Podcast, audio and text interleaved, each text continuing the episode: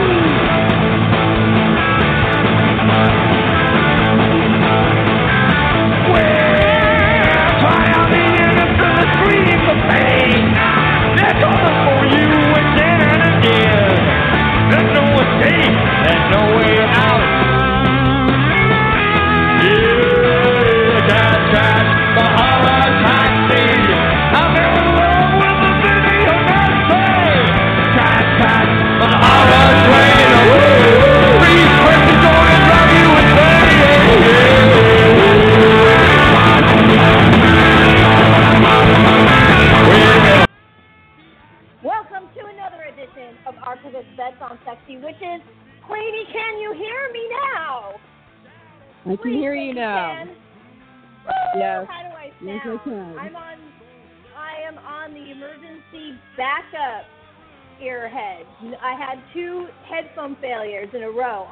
all the stuff that was going on with Blog Talk.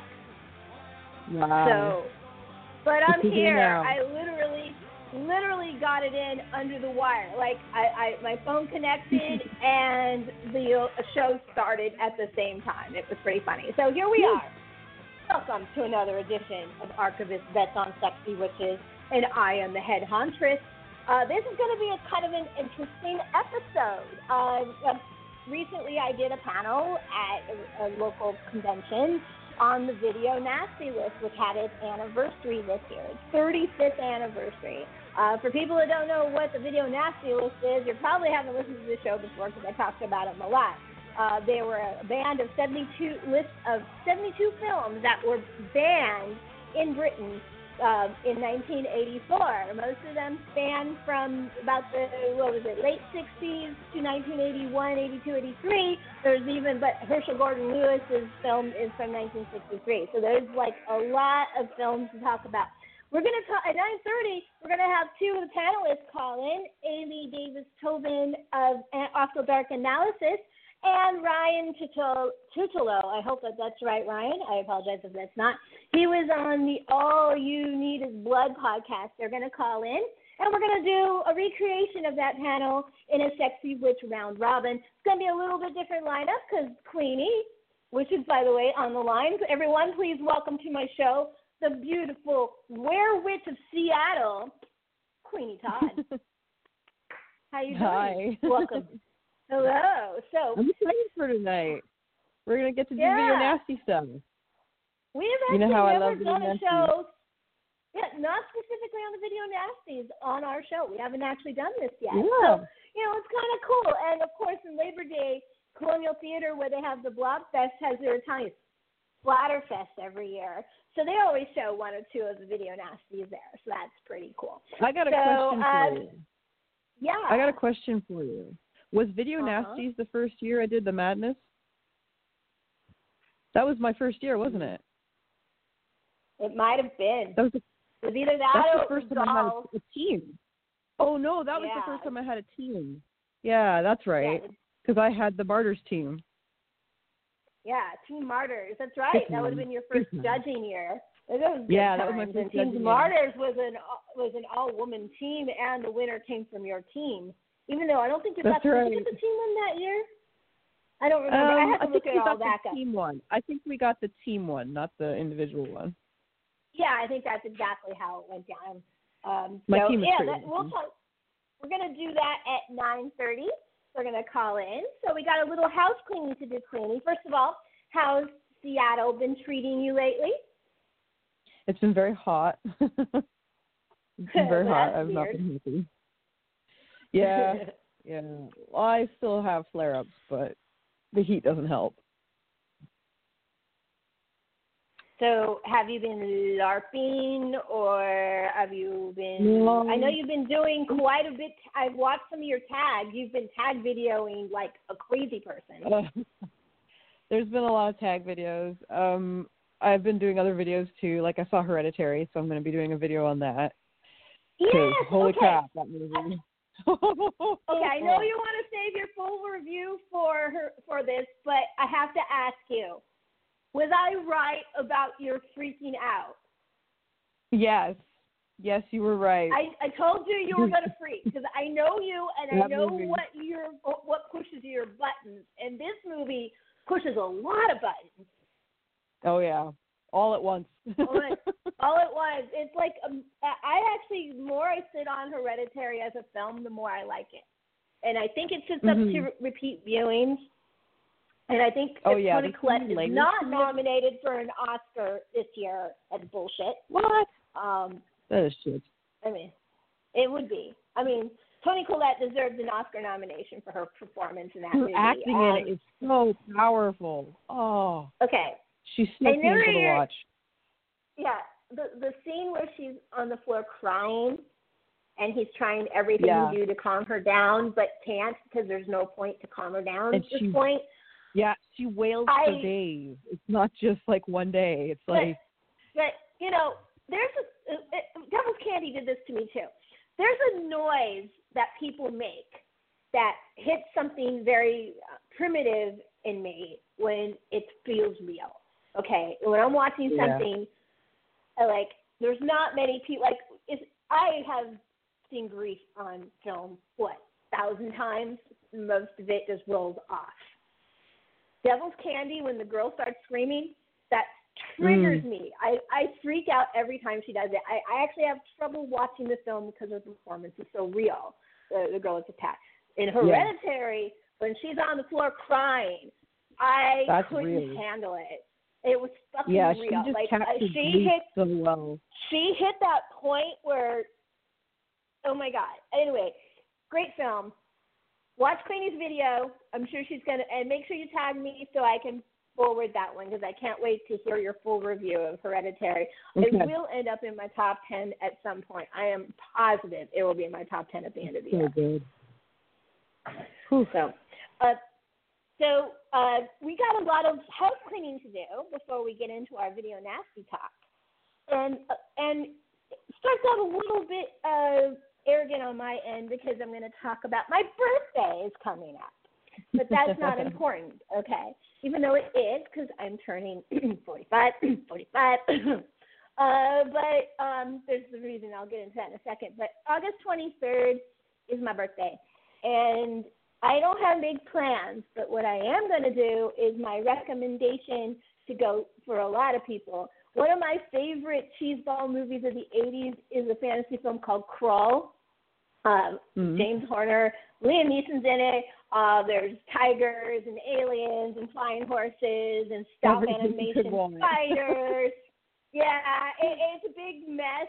It's a hot mess, but it's like wonderful. I love that movie. I love the score. I can watch that movie for days. Rifftrax is doing a version of Crawl, on my birthday, so guess what I'm going to do for my birthday. So please, if you love Rifftrax and you're listening to this show, I'm going to go to see it at 7 o'clock, I think it's 7, I have to double check that, at one of my local theaters, and anyone's welcome to join me, either virtually or in the theater when I go. So I'll probably put up an event page for that, because I think that would be awesome. Crawl is fun, and it's even better with a crowd. You have you seen it? I assume you have. I have seen it, yes. And you know what was funny? When you mentioned that, my husband went, oh, God. Hi, Ben. How you doing? He's wavering. But you have can totally see that. Even if he doesn't like the movie, he has to admit the glaive is one of the badass plot devices ever. The glaive is so cool. It's like a boomerang with blades. Yeah. It's totally awesome magical item. Yeah. Okay, but also another big birthday just happened, Queenie. And this one, even though we don't talk about this much on the show, we should really give this some props. On August 11th in 1973, there was a party, a very small party, and the first hip-hop performance happened. So 45 years ago this month is the birth of hip-hop as an art form, and it's been around as long as I've been alive. That's kind of amazing, you know. I remember pretty much everything that happened with in the 80s with what they were going through and the people, and, you know, all those records were first run to me. I wasn't a huge rap fan until I heard Public Enemy. It kind of changed my life. The Public Enemy's first couple of records are still some of my favorites. They're so good. But, you know, it's evolved over the years, and now it's kind of neat to see all these specials on TV going really deep diving into hip-hop, like there's one on Fuse I'm watching right now, and talk about it as an art form, and it's kind of neat to see a validity to it when so many people were kicking it while it's down. There's still people kicking it. There's a type of rap that just got banned in England. So it's kind of amazing. So I want to shout out to hip-hop and changing the world forever. So anyway, do you listen to any hip-hop at all, Queenie? Because I know you're a metalhead, but I like a little bit of both. I used to listen to a lot of hip-hop when I was younger. I was really into Tupac, so. I wasn't as much into Tupac. It was sad. Oh, yeah, when he died, it was really sad. But Tupac is from Marin City, which is where across the water from where I grew up. So he's kind of a local hero, but I never really got into Tupac as much as some people. I was more into Digital Underground, which is the band in Berkeley, the rap group that Tupac sang for the first time on. Like, they were from Berkeley High. We were from El Cerrito. Okay. So also from Berkeley High, eventually will be the Lonely Island. They're also from Berkeley High. You know, Adam Sandberg and, you know, all those people. So there's a lot of crazy people coming out of Berkeley High where I grew up. But I was in El Cerrito. We had, Tom Fogerty, I think, went there back in the day. So we were hippies. But anyway, I digress. So that's all important. Welcome to hip-hop. Now, one more thing, Queenie, and this is a big one, okay? To yesterday afternoon, you know how much I always shout out to the Nightmares Film Festival. In Columbus, Ohio. They always have fantastic lineups every year. They support my buddies. Mike Lombardo's had a movie play there. Billy Pond's Circus of the Dead is played there. So they're always playing people that have been on our show and deserve a lot of love and accolades for their debut efforts and continuing efforts. So the first 13 films were announced, which are fantastic. One of them was the FP2 Beats of Rage, Queenie. Oh. Yeah. Wow. So, Nightmare Film Festival's midnight screening, by the way. It gets a midnight screening. Columbus, Ohio, October 18th to the 21st. They haven't announced the schedule yet, but it's within driving distance to Ohio. So, I am going to try to go. Hopefully I can make it. It would be awesome to see it at one of its premieres. And it's, it's kind of a big deal for me. So I'm hoping that you keep your fingers crossed for me, Queenie. I'm going to try to go to the Nightmares Film Festival. So there will be more to talk about that along the way. I just have to wait until they announce some more stuff before I can give more information. But I did want to give out the first 13, and the official first 13 includes the FP2 Beat the Rage. So not quite horror, but it is post-apocalyptic, and we have a John Carpenter-esque villain in the sense that his eyes do the weird light thing like in Big Trouble in Little China, and he sucks souls and stuff. So I guess it kind of counts, right? Sure. It counts as much as Turbo Kid did. Right. Oh, and true. Also, and Turbo Kid played there. So, and they're kind of similar ilk. like, you know, Turbo Kid's pretty good. I actually like Turbo Kid the more I watch it. So, you know, it's actually pretty good. All right. So that being said, we were talking about it earlier. The madness is stirring, Queenie. I had my first, people have turned in their first round of secret films already. People are that excited. And television, we're doing television, secret television shows this year too. So that's a big heads up. So, you know, it's kind of neat when you start getting the judges stuff in, you know, it's like, yay. Okay. So I want to remind people that the Madness Rule Post will be September 18th. That's our 9 p.m. normal time to be on Sexy Witches, right? So September 18th, we will read the rules live on the radio. You can call in. Matter of fact, if you call in on that show, I usually give you early points. So we'll talk about that probably like the episode before it. We will, right after the show is over, I will post the rules, and it'll be first come, first serve. And we'll talk about more details in 2 episodes from now. But I wanted to remind people of that. But also, because, and it's not the first time I've done this, Queenie, because the FP2 is playing at Nightmares Film Festival, I am going to have a road trip bonus for it. And there may be others that added to that at a later time, but I can't say anything at this time. I know nothing. But Nightmares is definitely a lock for a screening. We're happy. Woo! And Nightmares is an honor. So thank you, Jason, for, like, both Jasons. Jason of Nightmares and Jason of Trost of the show, of the movie FP2. You made my year. Thank you, guys. Thank you. So there'll be a special road trip bonus. I haven't figured out how I'm going to do it yet, but Nightmares Film Festival has actually been a bonus before. So, you know, so if you're within driving distance of Nightmares and are playing the Madness, you might get to see the head honchos there and get extra points for that, too. So I hope y'all listen. Hope y'all there. And congratulations, Jason Trost, for getting into Nightmares. I knew you would. Okay. So that's it. That's all of my news. There's one other thing, and we'll talk about it at the end of the show. They announced yesterday that Aretha Franklin is in hospice care and is gravely ill. And by the time of this broadcast, she is still alive, and I hope that she stays that way as long as she feels she wants to. But it is rather sad. I already cried a little bit about it today because I love her so much.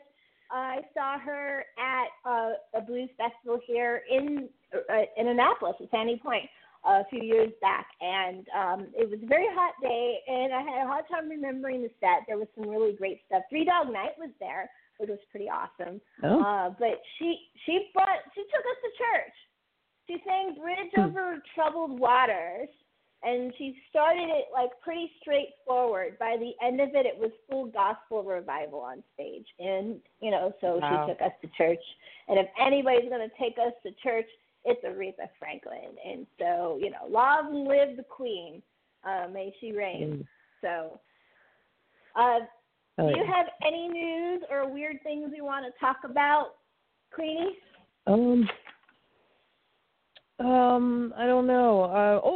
I'm almost at 500 subscribers on my YouTube channel. I'm, like, right on the cusp, man. Like, I got 3 more to go, I think. I am so glad to hear that because, I noticed that the other day. I've subscribed as well. And I don't subscribe to any YouTube channels, but since my daughter, the evil genius, has taken over my YouTube and she's subscribed to everything, I just started, I need to subscribe so I can actually see when you guys have new stuff now. So I have to do it. So I watch your stuff, as you know. So, I'm so excited for your Hereditary review. Oh man, I can't wait to talk about it. I haven't seen anything new, have I?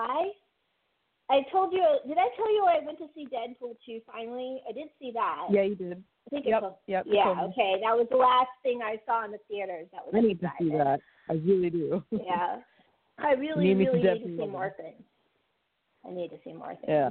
I've been up to my eyeballs in horror. Oh, I did see In My Skin, the French horror new wave film about like self-cutting and self-cannibalism. And it reminded me, have you seen it? No. I want to, though. Okay. You really should see this movie. It's very interesting. So this girl gets an injury on her leg, right? She gets a wire, crosses her leg. And, you know, and so she goes to the doctor, and they treat it, and then she gets fascinated by it. And so it's not healing properly. So she starts getting fascinated with her skin, and it leads to her, like, ripping it more and cutting in other places, and then she actually starts to consume her own body. And it's really cool. It's really disturbing, especially the big scene where she goes. There's one scene that lasts a really long time, and it's almost like she's like while she's devouring herself, she's also making love to her body, like own body. It reminded me a lot of Cronenberg's Crash, but with one person. Matter of fact, she even uses a spoiler alert. She tries to cover her tracks once by causing a car accident. So I cannot believe – I have to believe that's a shout-out to Crash because this reminded me a lot of it.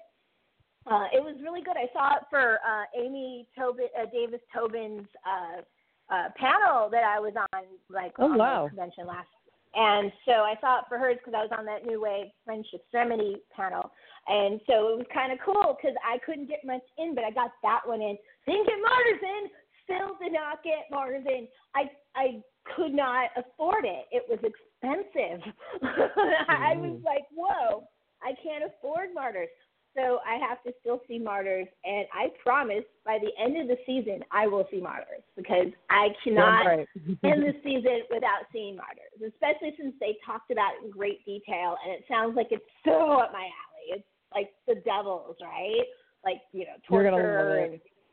Oh, my God. Well, I won't love it. I'll just be appreciative of it. It's like, you know what I'm saying? Yeah, because you know how I feel about things like Inquisitions and shit like that. But at the same time, I'm also love those movies are the ones that get me the most. Like, The Devils is just fucked up, okay? Fucked up movie. We hate The Devils. You know, it's an absolute fucked up. And what else do we get? Well, I'm trying to think of other things that happened. Hey, we got a caller. You want me to see who it is?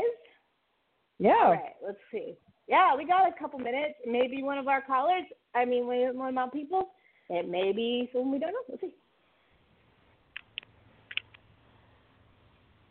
Hello, you're on with Sexy Witches. Hello? The call is coming from inside the house. Oh, no. Hey, it's Ryan. In case that's not a good eye, Ryan. You don't want to do that to Queenie, though, because she'll woof out and eat you. Yeah, that's the big twist in her horror film, okay? Like the high home invader, and then she woofs out and eat him. That would be awesome. That would be a great show, Queenie. Someone needs to make that movie. I made you $1 million right there. Right? Yeah, that sounds good. That reminds me of, what the hell's the name of it? There was one movie with Kevin Sorbo, and it was Fright Night, but he was a werewolf. And, like, the kid, he, like, broke into the house and was like, oh, no, he's a werewolf. That sounds amazing. I need to find it now. I just watched, I've been watching, anyway, welcome to the show. Ryan Tutolo, is that right? Is that how you say it? Yeah, that's pretty close. Close, not close. I usually short it to just. I usually just go to Tutolo or Tutolo. It doesn't really matter. Tutolo, but of all You Need Is Blood podcast, everyone, welcome. You're on with the Sexy Witches. Thank you for joining us. So I appreciate it. Now I did see something with very similar. It's, there's a show on True TV called Misfits and Monsters with Bobcat Goldthwait. I went to the panel at San Diego Comic Con. And their second episode is about a used car salesman who's actually a werewolf that runs for president and wins. It's pretty bad. Does Bobcat star in this? Bobcat does not star in it. He writes it and he directs it. But all sorts of people pop up. Seth Green's in the first episode, and I just watched. It's all sorts of comedians. Basically, if you take the cast of Dunk's history and give them an actual script, it's the same people. It's hit or miss. But the episode I'm trying to get to is one of my favorite tourist traps in the entire world is the Weekiwachi Springs in Florida, which is a state park that has mermaid shows, and they actually shot one of the episodes at the mermaid show. So I'm really looking forward to it, but I can't. I'm forcing myself to watch them in order. So, but anyway, I digress. So Ryan, I have to talk to you for a minute, and I will bring on our other guest here. One of the things that I wanted to bring up before we start our Count Robin about the Video Nasties was something that came up during Amy's panel on French Extremity. Mm-hmm. And I had to leave at that moment, which I really wish I could have stayed back there. But you made a confession that you've never seen and cannot watch Cannibal Holocaust. Yeah, I have this, I don't even know how to describe it. It's sort of like a mental block that I just don't want to watch it. It is, and it's all about the animal killing stuff. So it's I've seen movies with animal killings in it, and it's a Necromantic or something like that. But those are more that just happens in the background, and it's not the most effed up thing in this movie. Whereas Cannibal Holocaust, pretty much it's all built up, at least in the horror community, it's all built around the animal killings. And I'm you know what? I don't know that I have to watch every movie. Maybe I just don't have to watch that one. I will validate this for you because I have watched Cannibal Holocaust, and there's not many films where I draw lines. That one is one of the films I draw a line with because even though I have watched plenty of others, including Cannibal Ferox, which I do like, by the way, the context of the animals in the movie are different. In Cannibal Ferox, a lot of the time it's stock footage and it's things that would happen in nature, or it's someone eating a pig, or, something in context. When you watch Cannibal Holocaust and they kill that river turtle, it is absolutely brutal. It's the actors doing it. It's everything about it is wrong sauce, covered in wrong sauce. I can't get past it. And so I don't watch the film. And people are there's an edited version. The edited version does nothing for me because I know it's there, right? Yeah, right. And I don't believe in watching edited films, as you know. Anyway, so I. That's why you can't find a cheap version of Martyrs. Yeah, that's right. Yeah, exactly. That's right. I validate its cinematography. I validate its music. I think the score is fabulous. I validate even to an extent the story it's telling, but there is something about the cruelty of Cannibal Holocaust that I can't get past. And so I did during the Video Nasty year because I thought it was such an interesting, because I am fascinated by the story of it and all the stuff that happens behind the scenes, of course. We did an essay contest. I still have those essays where you had to go pro Cannibal Holocaust or con Cannibal Holocaust. Oh, yeah. The winner was pro, if I remember right, or it was really funny. I think it was the first submission too, which was kind of amazing. I just wanted to talk about that with you because I wanted to tell you we had this whole relationship with that movie. That's interesting, yeah. Yeah. So speaking of Amy, while we were talking about Cannibal Holocaust, please welcome to the show the host of After Dark Analysis, Amy Davis-Tobin. Welcome. You're on with the Sexy Witches, my dear. Hey, everyone. How are you guys doing? Woo! Pretty good. I'm on fumes, but I'm doing well. I can pretend to be happy. I'm good at it. So we're going to be happy. And actually, I'm pretty happy because they're talking about one of my favorite subjects anyways, which is Video Nasties. So how has life been treating you, Amy? How's your show? You had a new episode I saw. I actually listened to it about the 80s, the books about during Satanic Panic. Mhm. Yeah, that's part of the re-uploads I'm doing because I got terminated. So every other week's a re-upload, and then I do 2 re-uploads a month and 2 new episodes a month. I found it amusing because you always say in the middle of it, of course I talk about Dungeons and Dragons. I was like, uh-huh. Yeah, they always talk about Dungeons and Dragons. Oh, my God. And I was a hardcore. I was a hardcore D&D person. So, it's like, oh, my God. Nerd. And it's funny. Nerd. Oh. Well, Ryan's not a nerd. No. Listen, I'm calling into a show to talk about horror movies. I've got no. Yeah. We are. This is the podcast from the Geek Girls' perspective. So you're in a sea of nerds. Deal with it, because we're Excellent. All. You don't have to be a sexy or witch to be a sexy witch. Just so you know. So it's about confidence. So. What are you implying about my sexiness? Oh, well, that's up to you. You can just imply all you want. I heard your show. It's all dick and fart jokes, right? Mm-hmm. Less dick, more fart. That's his quote, not mine. Okay, I don't agree with him. Ryan actually was a hero. Well, they both were heroes during the whole thing, but Ryan was a hero in the sense that the last minute, one person I couldn't find, and the other person had a migraine and decided to cancel. So Ryan, I asked him to stay until at least one person arrived late, which they did arrive, but then he stayed for the whole thing, which was great because I had an empty slot. And not only did he stay for the whole thing, he stayed for the trivia as well. So Ryan, thank you for being my assistant. Thank you. That was awesome, by the way. That trivia was like, I can't believe you put that together. I'm like, oh my God, there's so much more organized than I could ever be. Completely true, but I'm really good at trivia. Queen, you can tell you I am really good at trivia. Oh, yeah. You always have the trivia for the Halloween Madness. Yeah, my contest is coming up, and in the warm-up section, I always do a round or two of trivia based on our theme. This year's theme is Holiday Horror Days, so we're doing holiday horror and horror anthology films, so it's going to be kind of a crazy thing. Oh, and television, too. Horror anthology television is exploding. My judges are got like so much stuff that they're doing with that, so I'm pretty excited.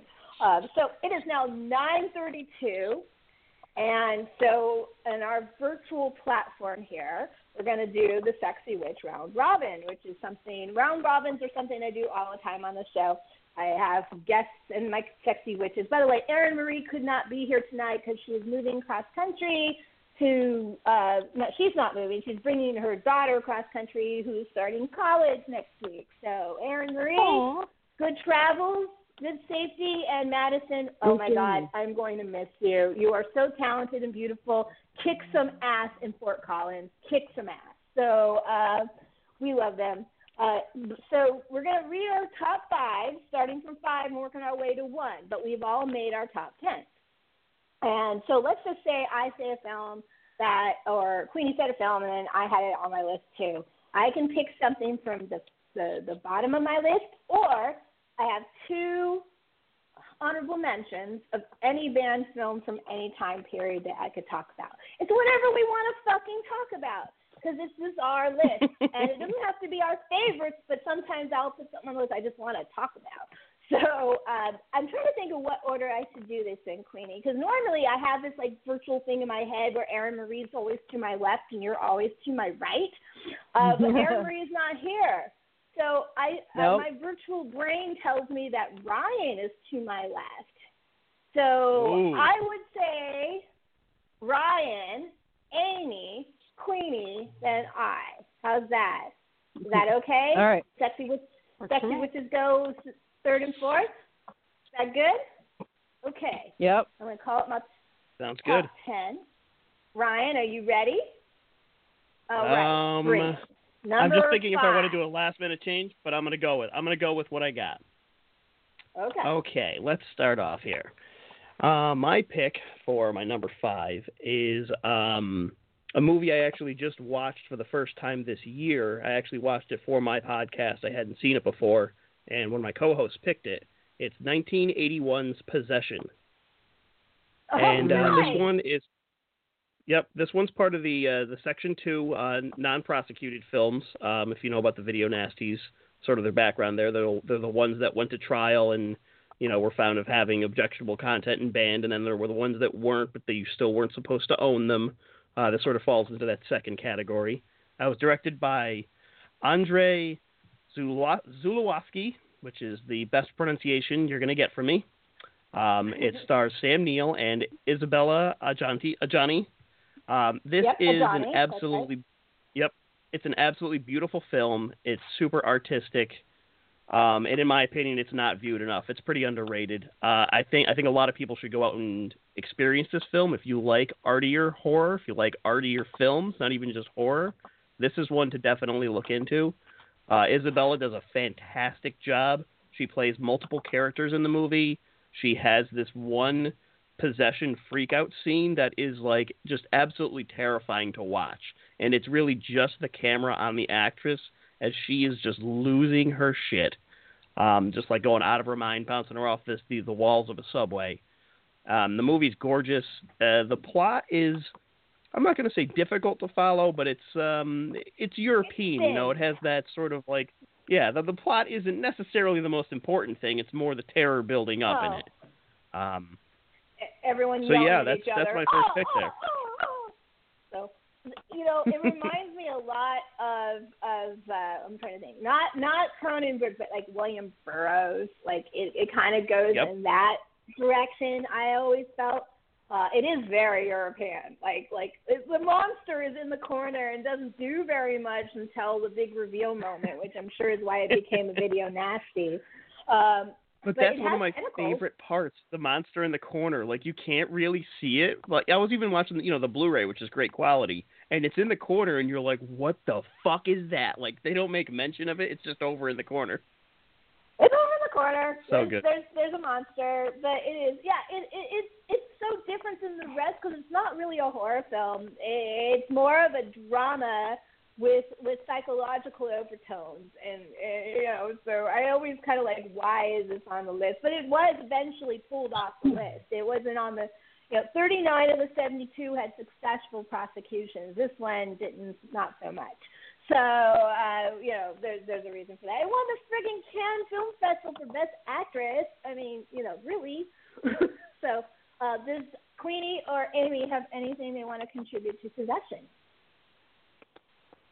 Possession's one of the few I was really bummed I actually couldn't get a hold of because I knew it had so many accolades, and that's a big abnormality in this list because most of them were kind of on the schlocky side or on the horror disposable side, whereas I've seen the scene Ryan's talking about and I've heard it in context. It's a fabulous scene. Just out of context, it's very goofy. And I once heard the film described as they were doing kabuki theater as a base point and just going off with the drama from there. So I really want to see something like that. If you want to see a film where people are like yelling at each other for an hour and a half, it is definitely one of those kind of movies. So nobody talks to each other in normal tones. Just be prepared for that if you watch the film. But it is really good. Trivia that I didn't talk about during the panel is that the VHS release, the cover, flip cover, was actually backwards. So the back, the back, which would normally be where all the cool pictures are, was actually on the front, and the cover was on the back side of the VHS clamshell. Weird, yeah. They were trying to be arty, but that's how it was released. So, Amy, if Possession's not your number five, what is? I'm doing Axe/Lisa Lisa/California Axe Massacre. The fascinating thing. It's perfect because of the way Ryan was talking about, you know, it really didn't deserve to be there because this was released under the title Lisa Lisa, but then they did California Axe Massacre, obviously, to capitalize on TCM. And it just became Axe, and it had the image of the bloody axe and a stump. It really was a drama. There was, like, almost no gore. So this is one that the cover art and name were totally the reason it was prosecuted. Lisa Lisa is, yeah, it was a successful prosecution, but it's not really a horror film either. It's more of a home invasion survival story. It's actually pretty good. Yeah, no, I enjoyed it, honestly. It's just, it's one of those, because I talked about, I was reading a book about a man who was prosecuted, and it was from his perspective, and he pointed out, he's like, they had to watch all the tapes when they were taken, so people weren't just, you know, putting an uncut copy in a cut box. They had to prove this was the legit certified version that you could rent out or sell. And he's like, the cops, there's no way in hell they could have watched all those tapes. There's absolutely no way mathematically they would have been able to do it. And this is absolutely a victim of it. If somebody had looked at it at any point, they would have seen it's fine. Right, well, you know, a lot of weird victims happened. The Big Red one, which is a military film, was accidentally seized. The one I used in the trivia contest, The Best Little Whorehouse in Texas, starring Dolly Parton and Burt Reynolds, which is one of my favorite musicals, by the way. It was seized and was momentarily a video nasty. They sometimes just pulled them for the covers and the alone. As you know, back in the day, the horror film back covers always had like four squares with some of the most glorious moments in the movie. One of my favorites was The Burning back in the day. So when it comes to the covers, of course, sometimes like Cannibal Holocaust just had a drawing, and that was enough to seize it. Anything with the word cannibal on it, right? So and then they said, yeah, you have to watch these films. They didn't have time to watch these movies, and they just burnt them. They did. I can't even imagine the smell that must have come out of those incinerators when they were burning videotapes. Yeah. I thought spelling a moldy tape or dry rot was bad. Yeah, no, burning must be 10 times worse. No, I mean, it must be worse than any vinegar syndrome can I've ever dealt with, which is bad. Oh, my God. When you have a can, you pop it, it's vinegar syndrome. Oh, gross. It's so gross. Queenie, our first sexy witch, gets to chime in now. What's your number 5? We don't know what's on your list because I don't have a clue, I should say, because you weren't on the panel. That's right. I wasn't on the panel, so I had to make this up on the fly. I'm like, oh, shit, I need to make a list up. Oh, but you're good at this, so, you know. My number 5 is a movie from 1979. It's called Zombie, or Zombie with an I, and I love this film so much. Like, parts of it were considered the movie was prosecuted because parts of the film were bloody and gory because of the zombie content. This film has, though, the shark versus zombie scene, all right? Yeah. It makes this film amazing. I love that scene so much. I love to bring it up whenever I can because I'm like, this is just ridiculous. I love it. That's why I love the film. Mostly. Yes. I mean, this is great too. Oh, my God. Oh, my God. So, you know, this is like number 2 on my list. Yeah, they are. This is absolutely number 2 on my list. It's one of my favorite films of all time, actually, is Zombie, Zombie 2, Zombie Flesh Eaters. I mean, it has so many fucking names. It's what the zombie genre should be about. All that so get this. There's like... On Sunday, I was having a really blue day. I got to tell you the story, Cleety, about Zombie. Okay. I was having a really blue day for a lot of reasons. My best friends, John and Kim from New Jersey, were down going to Otakon, which is our big anime convention here in DC. My daughter went with them. So while that's going on, there's supposed to be this big white supremacist rally also downtown. Not quite near each other, but that's caused a little bit of concern. My husband and his best friend, Alex, decide they're going to go down and counter the Nazis. So everybody I knew was down in downtown D.C. I was running, like, emergency guard, so I was staying as an outside rendezvous point, right? If I needed to go in and get them, I could do it. We had bail on ready. I mean, we really were ready for this. And only 25 Nazis showed up, which is hysterical. Like, hundreds of people that didn't like Nazis showed up, so there is hope for our world. But... I was flipping through channels, and I had Shudder on, and I was going to do some research, and Zombie, you know how the movie starts playing, the TV stream starts playing? Zombie had just started. Yeah. It was only like 20 minutes in, so it was right before Zombie versus Shark. I I ended up watching the whole thing again. It's fascinating. Food, it's such a great movie. Friggin' comfort food. It makes me feel better. Yeah. You know, I so Amy or Ryan, so what do you feel about? So, how do you feel about Zombie? I know that Ryan really likes Zombie. I don't know if Amy mentioned anything about Zombie during the panel. Yeah, I really do enjoy Zombie, and we definitely need more aquatic zombies. You said something about, you know, comfort food in terms of film. In the Mouth of Madness is actually mine. Oh, I love that movie, too. Sam Neill can do no wrong. I know, right? Sam Neill, he's been in some fucked up films if you think about his resume. Oh, I love them all. I mean, it makes Jurassic Park look quaint compared to the rest of them. So, you know. Yeah, that's the normal one. Shout out to Fabio Frizzi. Once again, the score is awesome. The guy who did the makeup, I always blank on his name right when I need to say it, and I like try to memorize it. Oh, Giannotta De Rossi. Hell yeah, remembered. Giannotta De Rossi will go on to, and I should have mentioned this during your panel, Amy. He goes on to do High Tension. So as makeup. Oh wow. So yeah, he ends up being pioneer of the French New Wave. So dude.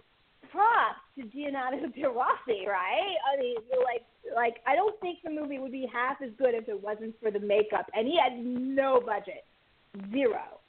No budget at all. It's amazing how the film is made. He said he had to do it with basically clay and maggots, and that was what he had. So pretty fucking cool. Love that movie. All right, so my number 5 is a bit more mainstream. It was actually one of the first Tobe Hooper movies I ever saw, and I became a huge fan of his ever since, and it hit my wheelhouse. It's called The Funhouse, 1981. It is one of the more higher-budget films on the Video Nasty List. It stars the girl that plays, what was her name again, Ryan? You'd think I would have my notes up. I do. I'm just lazy about looking at them. It's from Amadeus. I probably should have looked that one up. Yes. I can't remember her name. She's gorgeous, though. I know that. Of course, my computer tells me it can't find anything. So, whatever. Okay.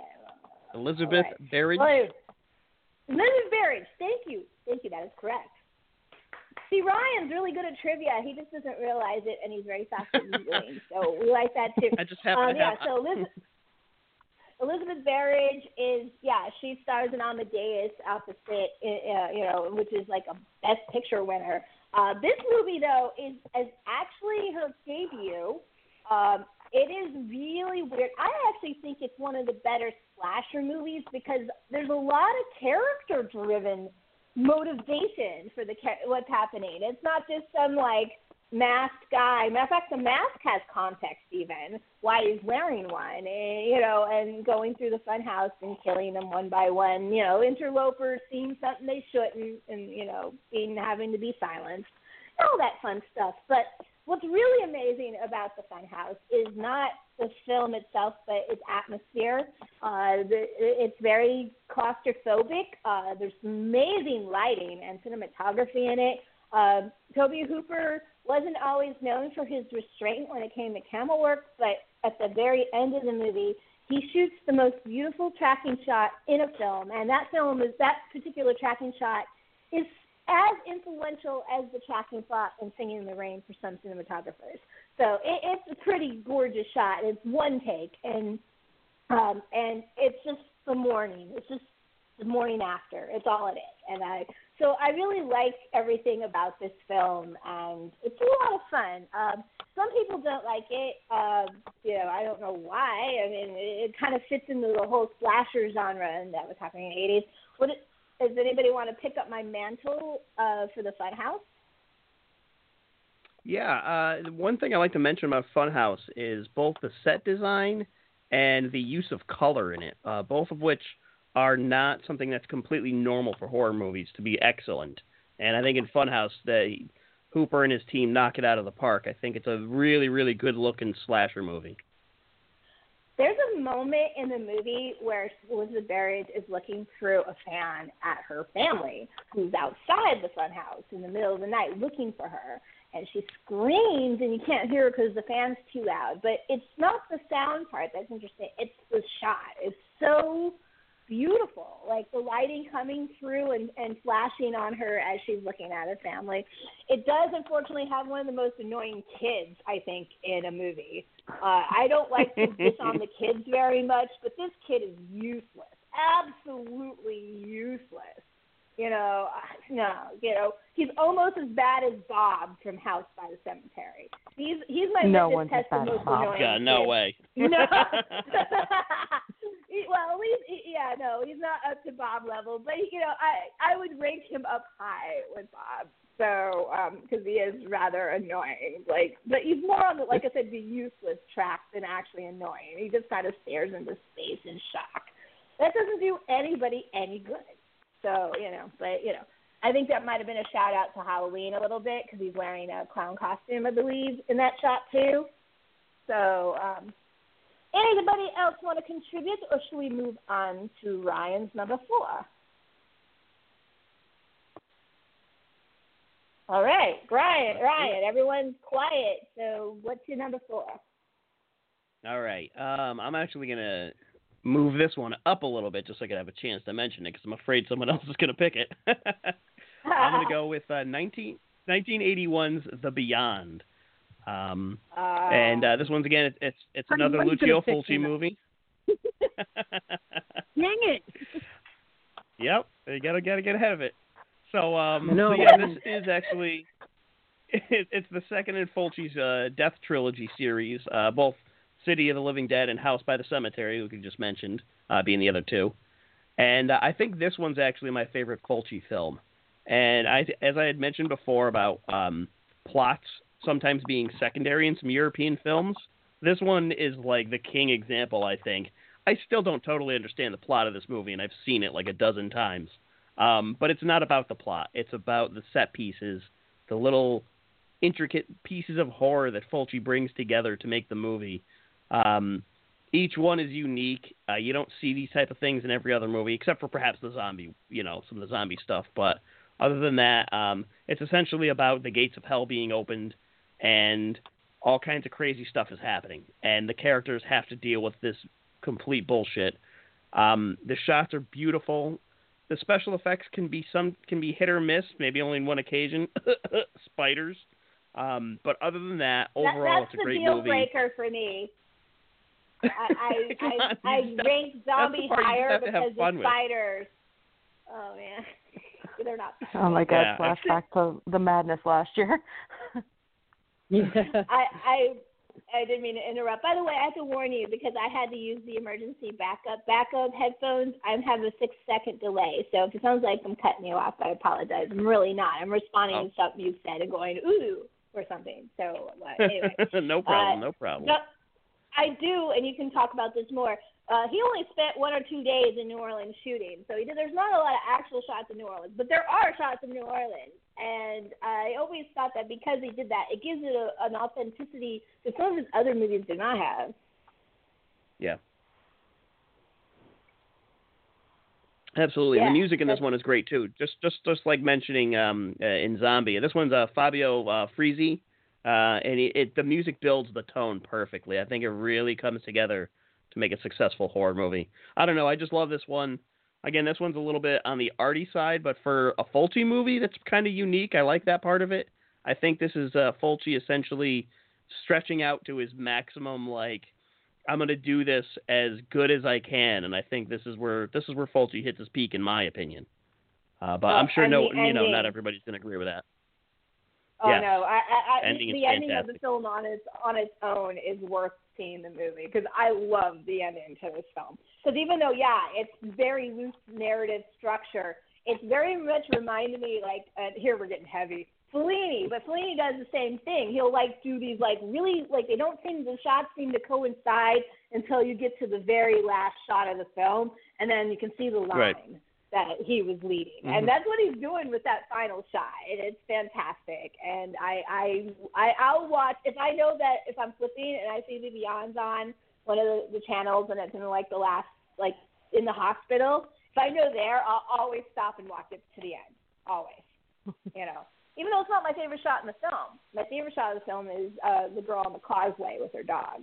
That's my favorite shot. Yeah. But, so. Amy, what about you? Number 4, or do you want to contribute to The Beyond? If Queenie has anything to say, because I think Brian jacked it from her. I definitely stole it. Well, no, she's got a list. Don't worry. We know we've done this before. Queenie will have a backup. This gives her time actually to decide what she wants to bring up from her lower list. So, Amy, what is your number 4 then? My number 4 and my top 10 is essentially just movies I want to talk about. For number 4, I have The Witch Who Came from the Sea from '76. Mm. Yeah, I just saw that for the first time this year. Talk about Millie. Same. Amy, why am I laughing? Tell them.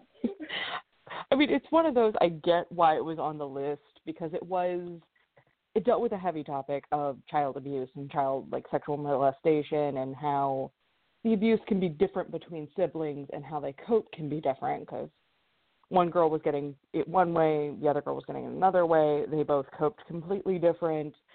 But I'm assuming you're laughing because of the terrible tattoo.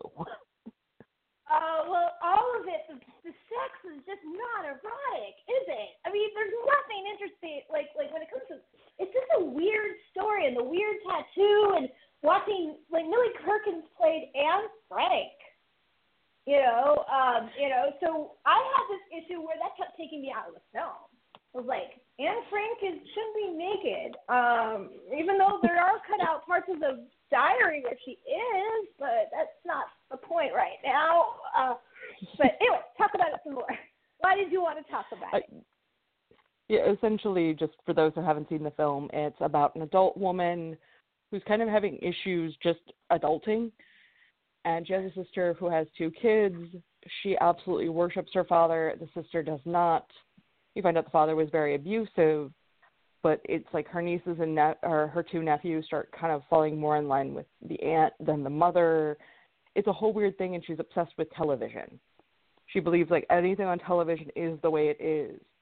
And she meets this guy from an ad, and he is not what she thought he was, and everything kind of goes downhill from that.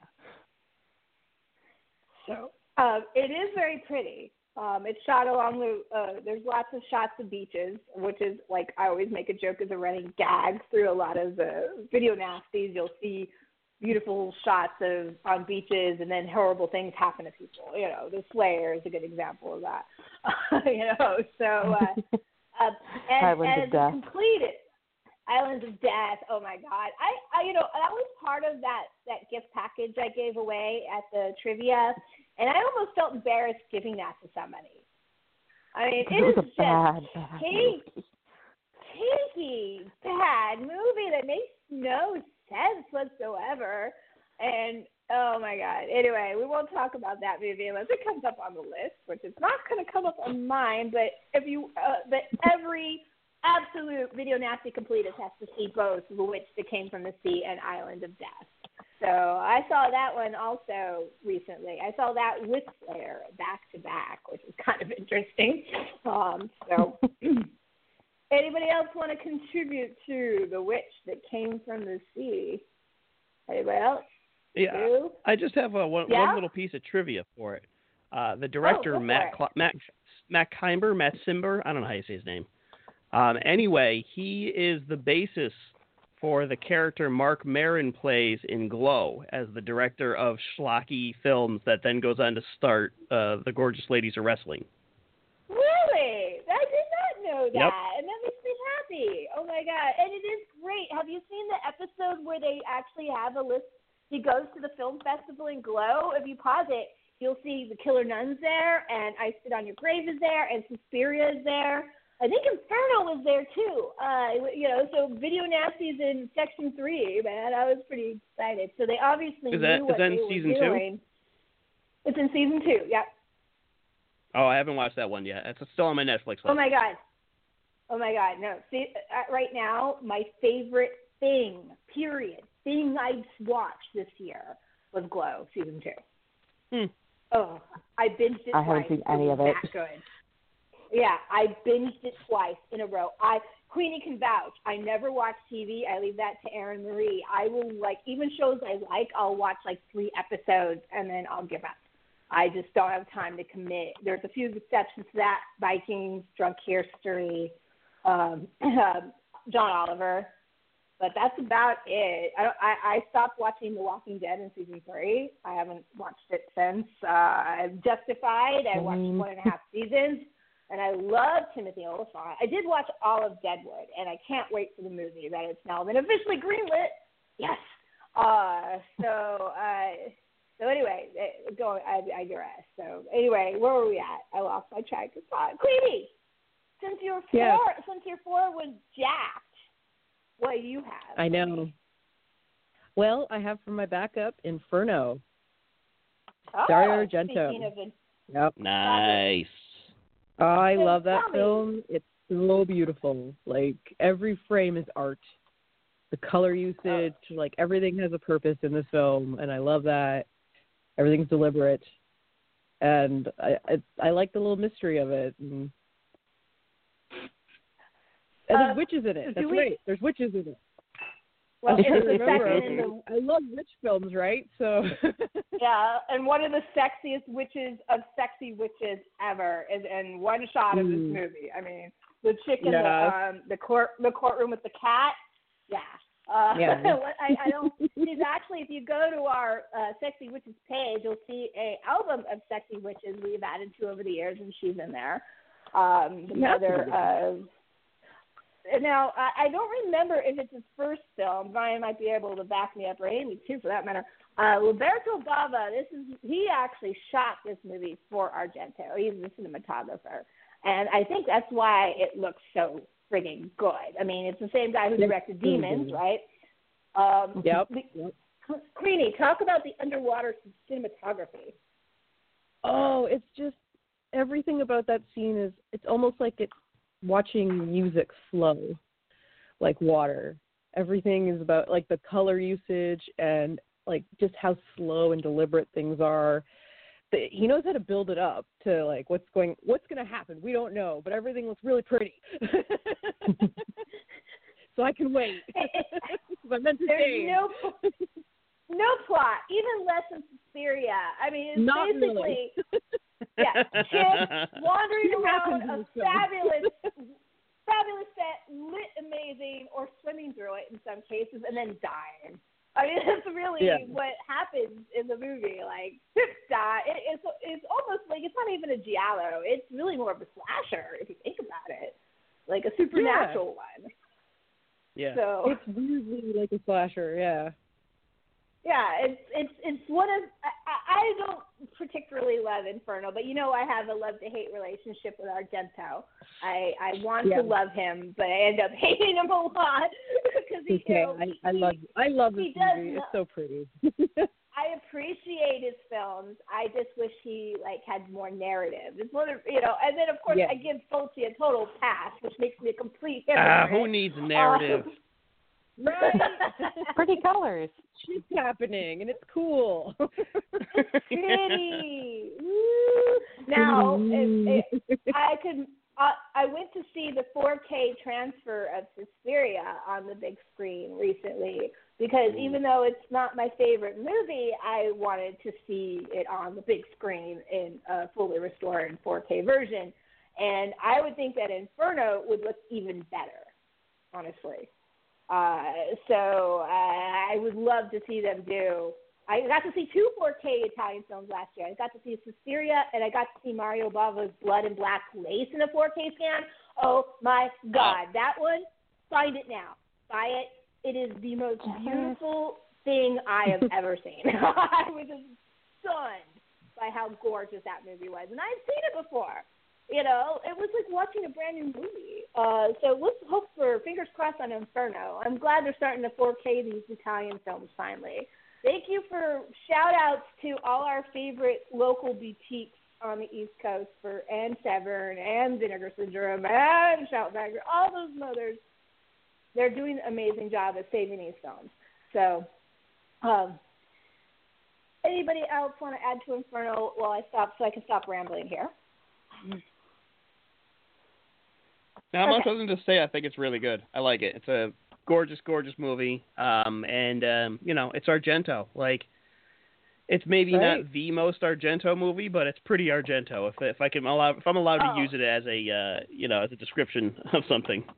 It's definitely an Argento movie. I mean, it goes into the Argento world. I mean, if you mute a television and put on an Argento film, I would say 89% of the time I'd be able to tell you it was an Argento movie just from the cinematography. Like, I was saying that about the New Age Extremity French films. A lot of those films are very similar in their aesthetic. So now, a film that most people haven't seen, it's also one of the biggest budget films on the list, and I'm really surprised how few people have seen this film. And it didn't come up during the panel, so I'm really glad to talk about it now. I actually did not give my top 5 during the panel. I left that to the panelists, but since this is my show, I can do this now.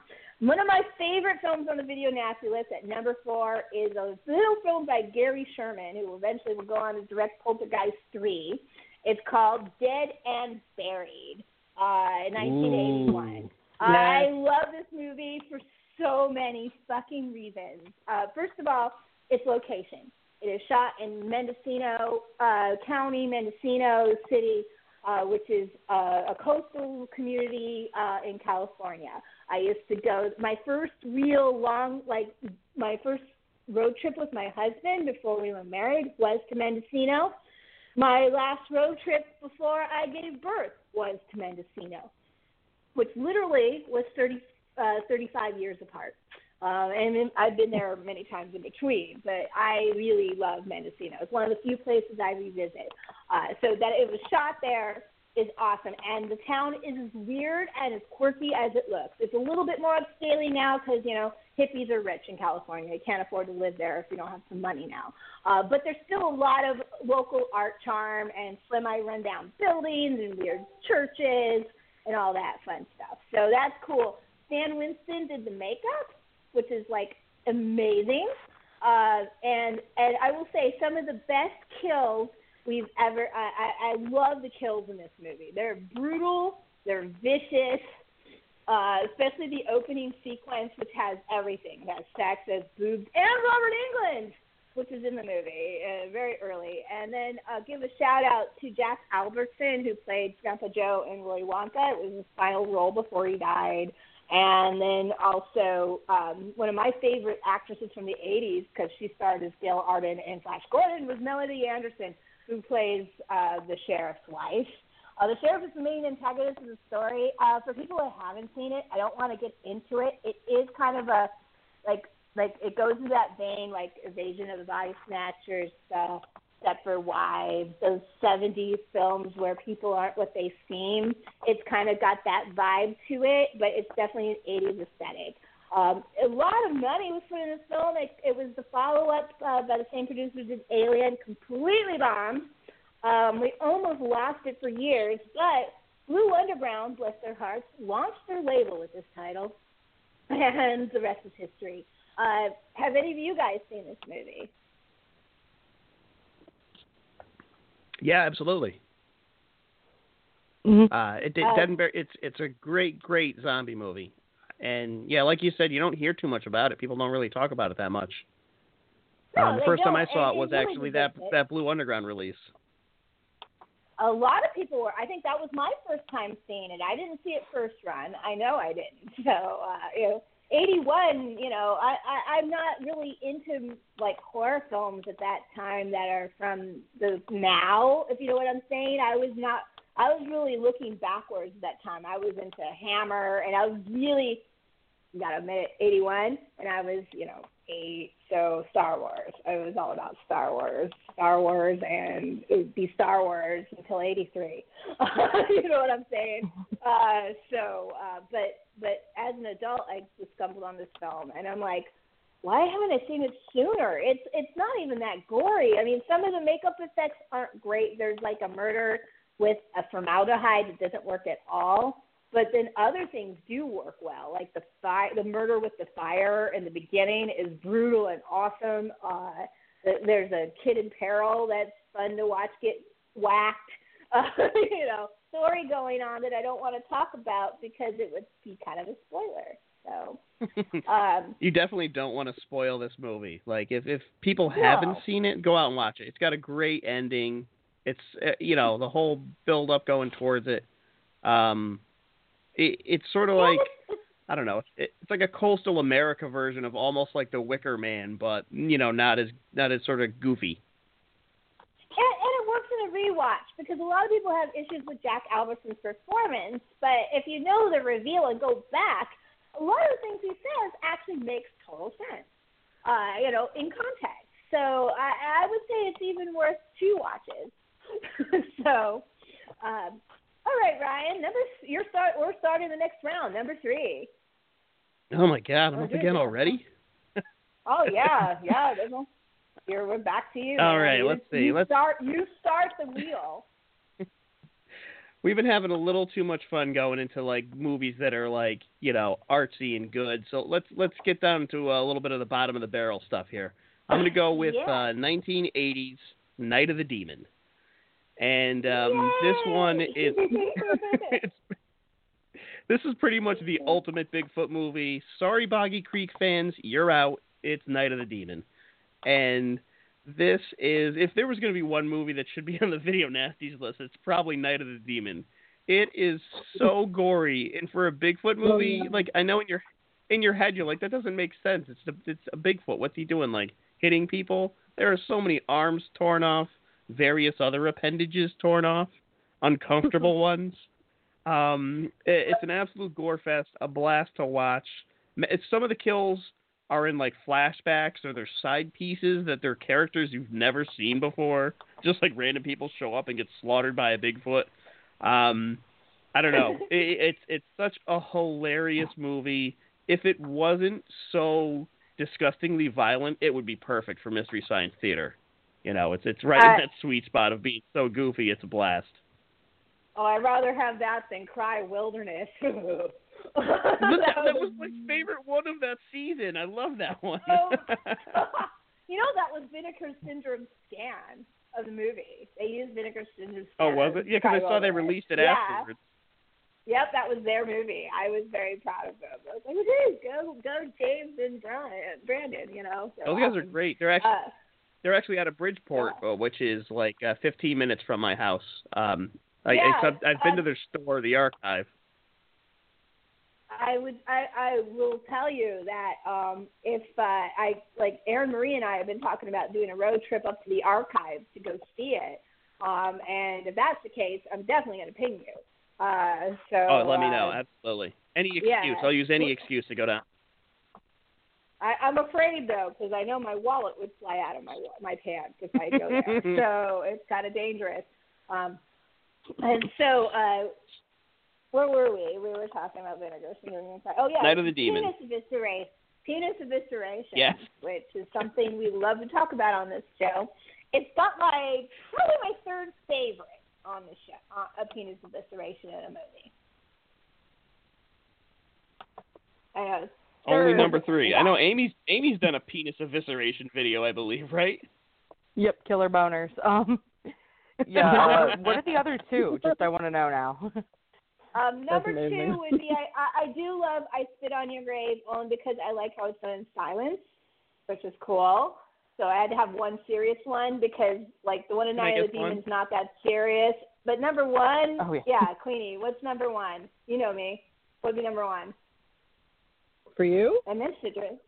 Yeah. What do you think my favorite piece of situation is? What's your favorite? I want to guess. Oh, right, is it like Black Sheep? No. It's an older film from the 80s. It's got to be Body Melt, right? It has to be Body Melt. No, you're getting closer though. Street Trash. You guys, yes, I heard it. Street Trash. Street Trash. Oh, Street Trash. Oh my God. Street Trash. How did I forget that? Actually, Anne Marie mentioned it. Yeah, I love that one because of course they're playing keep away with it. So that's my favorite. I so I love Street Trash. Street Trash is one of my favorite movies. So it's not a good movie. I would never say that, but it is a great movie at the same time. I love it. Night of the Demons is actually Demon, not Night of the Demons, which is a different film completely. Night of the Demon is like the penis evisceration in there is closer to Street Trash than it is Spit on Your Grave for certain. Yeah, it's for comedy. It's played for laughs. Oh yeah, that's the thing. It's gory, but it's really campy. It's like Don't Go in the Woods Alone. It's really, they're just so cheesy. Like, you know, they really can't offend anybody because they're just so dumb. But I guess there's someone always to be angry at something, right? And nowadays it's all the time. So, all right. So for Bigfoot's ripping dicks off, Amy, what do you got for number 3? Dang, I don't have anything dick ripping off, but it does lead into another one. Don't Go Into the House from 1979.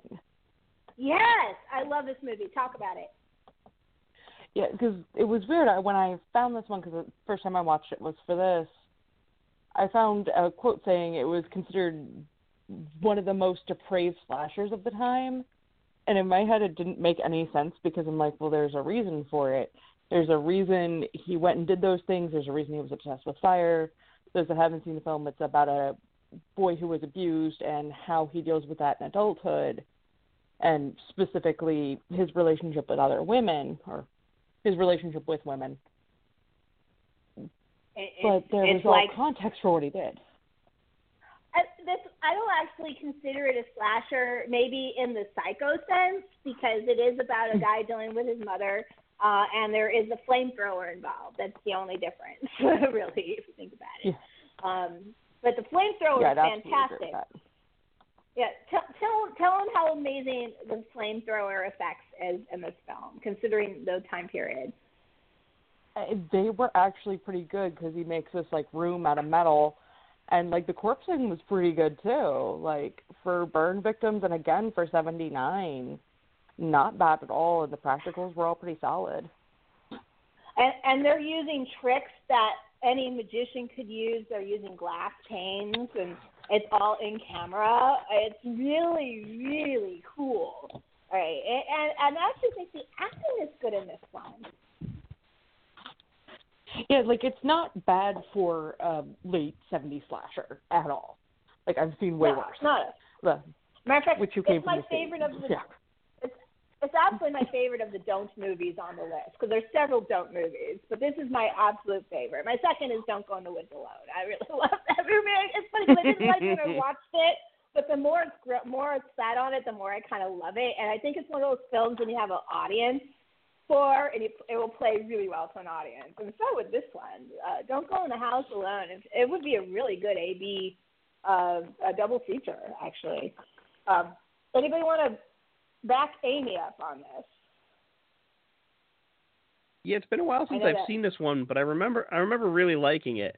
I sometimes get it confused with Don't Answer the Phone, just because I know it's like a grown man that has mommy issues and he's killing women, and I always, like, They sort of blend together. I saw them almost back to back, I think. But yeah, this one, the one with the flamethrower, it definitely stands out because it's sort of a unique weapon, you know, in terms of like the slasher's weapon, where he's just constantly burning these women alive. Yeah, we typically get weapons of opportunity.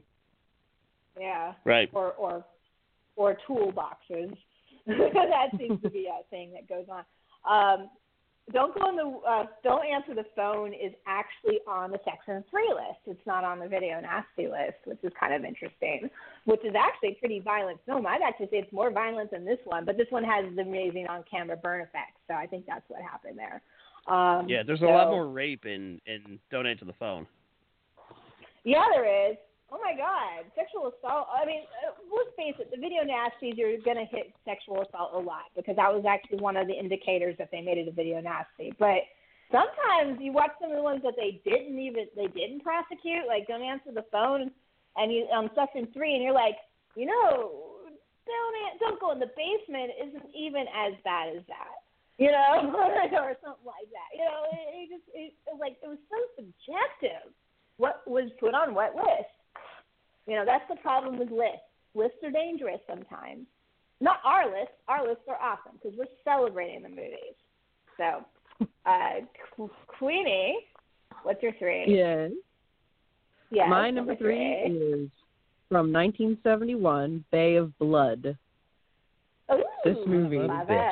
Oh my god, I love the cover for one. It draws you in, right? You're like, there's going to be murder in this. It's going to be awesome. And then you watch it and go, holy fuck. That's how I felt watching this film, because it's kind of almost ridiculous how things play out. A quick poll here of the panelists on my show. Who likes the ending and who doesn't like the ending? Who likes the ending? Just say aye. I'm okay with the ending. Oh, so it's unanimous. Which is rare, because I can do that, and you'll get mixes. People either like the ending or they don't like the ending. Some people don't know how to have fun. That's right. That's true. This movie is fun. A lot of people, Mario Bava is considered the a lot of people consider Hitchcock and Mario Bava the foundation of slasher, and a lot of people in particular point to Bay of Blood, right? Yeah, I could see that. I could see why. Because there is a lot of fucking gore in this. There's a lot of blood. Everyone dies. I know Ryan is chomping at the bit. What was your number, Ryan, for this one? It was my next one to pick. That's for sure. So it's number two for you. It's okay. My number two is Jack's Two. So we'll be back together. That's okay. That's two now. Mentioning that mentioning the early slasher thing, I think this movie is sort of the perfect transition between giallo and slasher. Like, I think Bava was like the originator of the giallo, and I think he's almost the originator of the slasher too with this one. It's amazing. The guy's he's fantastic. And Friday the 13th will not only give props to this film, but they will rip it off, right? Mm-hmm. Oh yeah. To the shot. Absolutely. And it's the same shot that makes them a video nasty, but I forget which Friday the 13th did it. It was it the second or the third one where they do the spear through the bed.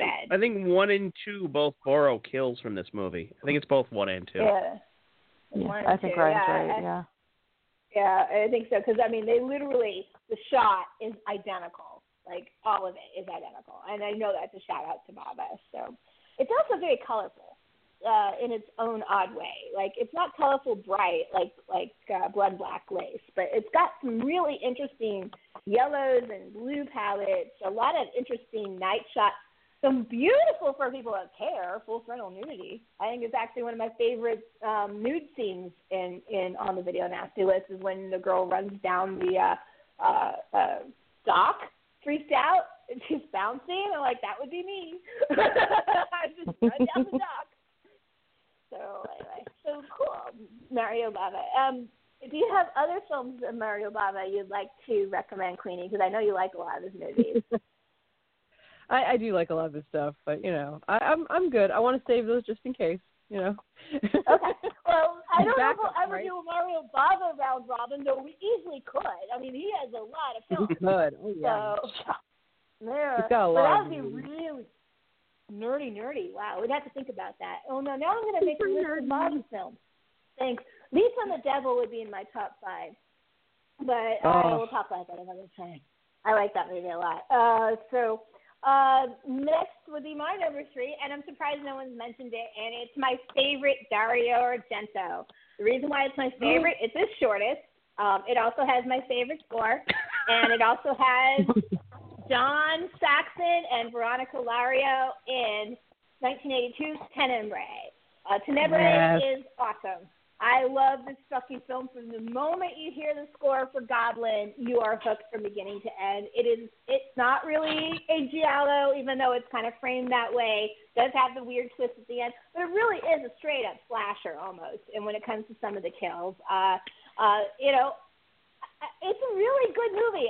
And all the problems I had with Bird with the Crystal Plumage seems to be corrected in Tenebrae. you know what I'm saying? Because they're very similar movies. I don't know if you guys know, I'm sure people know, Bird with the Crystal Plumage is Argento's first movie, which is actually pretty good. But this movie, I think, is my favorite. Once again, it's short, and I know people are like, why are you saying it's short? Because I think it's concise. Like, I like Deep Red a lot, but I don't love it because, especially the director's cut, there's this long periods of downtime where the lead actor is, like, walking through a building and hanging off a cliff, and none of it has to do with the plot. None. There's no time for that in Tenebrae. Tenebrae is like murder, investigation, murder, boom, and John motherfucking Saxon. So I absolutely adore this movie. I've watched it multiple times. Does anybody want to pick up the mantle for this one? No? Nobody has anything to add. Well, I'll just say I love John Saxon in this, and you're right. This is I consider it a giallo. You know, it's one of his later ones, but I consider it one of Argento's giallos. And the amazing, amazing kill with the woman's arm coming off is so fucking good. It's just the acting is so over the top. Like, I love it. I love every part of it. I was so upset last Italian Splatterfest because they were playing, even though I was excited about seeing the 4K scan of Blood and Black Lace, they also were playing Tenebrae on the lineup, and Bird with the Crystal Plumage. We got both movies. Tenebrae, though, and I watched it because I know it so well, when they got to Veronica Lario's murder, it was cut. It was the video nasty cut. It was the actual edit. The arm, because in the video nasty stick, the arm is cut out. The scene where the arm bleeds on the wall, like you get to see the arm cut off, but then they cut to her dying. In the long version, she actually stumbles into the kitchen and squirts the blood across the wall like some like sanguine painting, right? I made a video of that one, you know. And so I was really upset. I was like, oh no, we just watched the video, and I tried to explain it to them, and they just looked at me blankly, like, what? But you got the wrong cut of the movie. Mm-hmm. So, but I still forgive them, though, because, like I said, the Blood and Black Lace version they saw was 4K scan, and it had the original ending. So they made up for it. We'll give them a pass, right?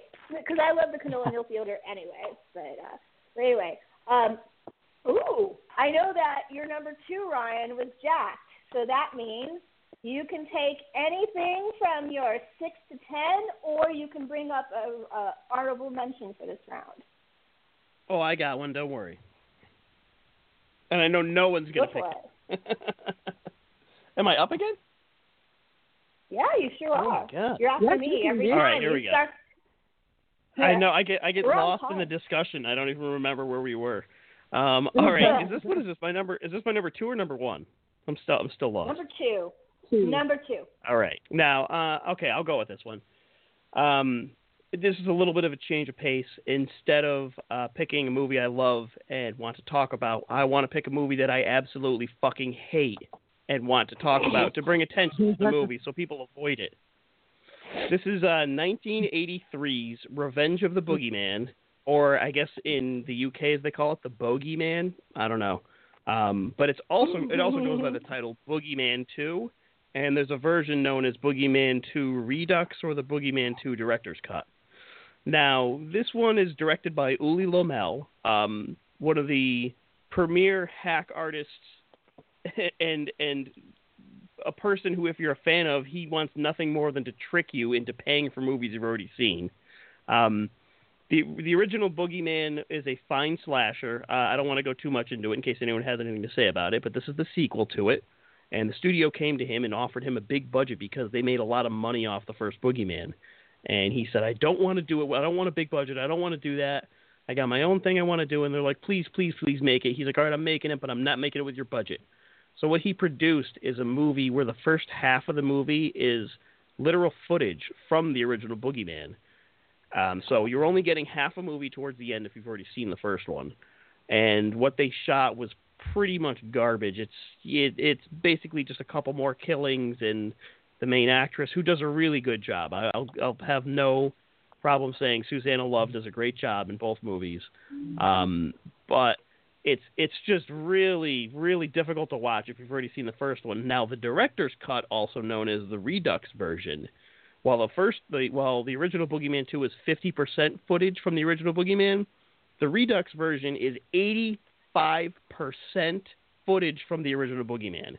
He took any previous footage from Boogeyman 2, sped it up to 3 or 4 times its original speed, and played it in a flashback while the director himself shot on video, like 20 years after Boogeyman 2 was made, describes what happens in these scenes, and then intersperses it with original footage of the first Boogeyman.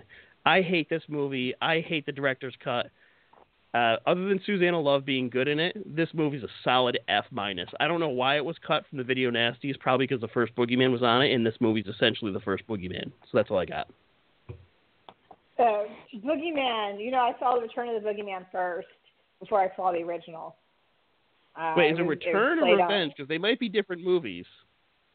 It's the second one. I saw the second one first. I know I saw the second one first. And then I went back and saw the original, which actually the villain isn't really a Boogeyman. It's an evil mirror, which is kind of cool. I actually like evil mirrors. So, Oculus is an awesome evil mirror movie, actually. I don't know. There's only 2 actual legitimate sequels, 4 films total that are sequels to each other on Video Nasty List. One is Boogeyman and Boogeyman 2. The other one is Anthro from Vegas. I always fuck that up. And Absurd, which is its sequel. Anthropomorphic? Yeah. It's the Greek movie. I always fuck that name up, but it's both cannibal films. So, but that's it. That's the only sequels, which I find interesting because, as we know, horror films like spawn sequels as much, ants create colonies. They're just everywhere, lots of them. I could not believe when someone reminded me recently, Queenie, that there are 10 fucking Hellraiser sequels. Yeah, I know. 10. Oh, I know. And not all of them are created equal. I'm actually going through the Hellraiser movies on my channel, so that's why I brought it up because I just read. But you know what? Even with all that and knowing Hellraiser so well, I rewatched the and talk about banned films. Hellraiser. I watched the Joe Bob Briggs' Last Drive-In version of it. And you would think that you learned everything about that movie, and then you watch that, and he gives new insights, and I just absolutely adored it. So I highly recommend watching the Joe Bob Briggs version of Hellraiser. You will learn something new.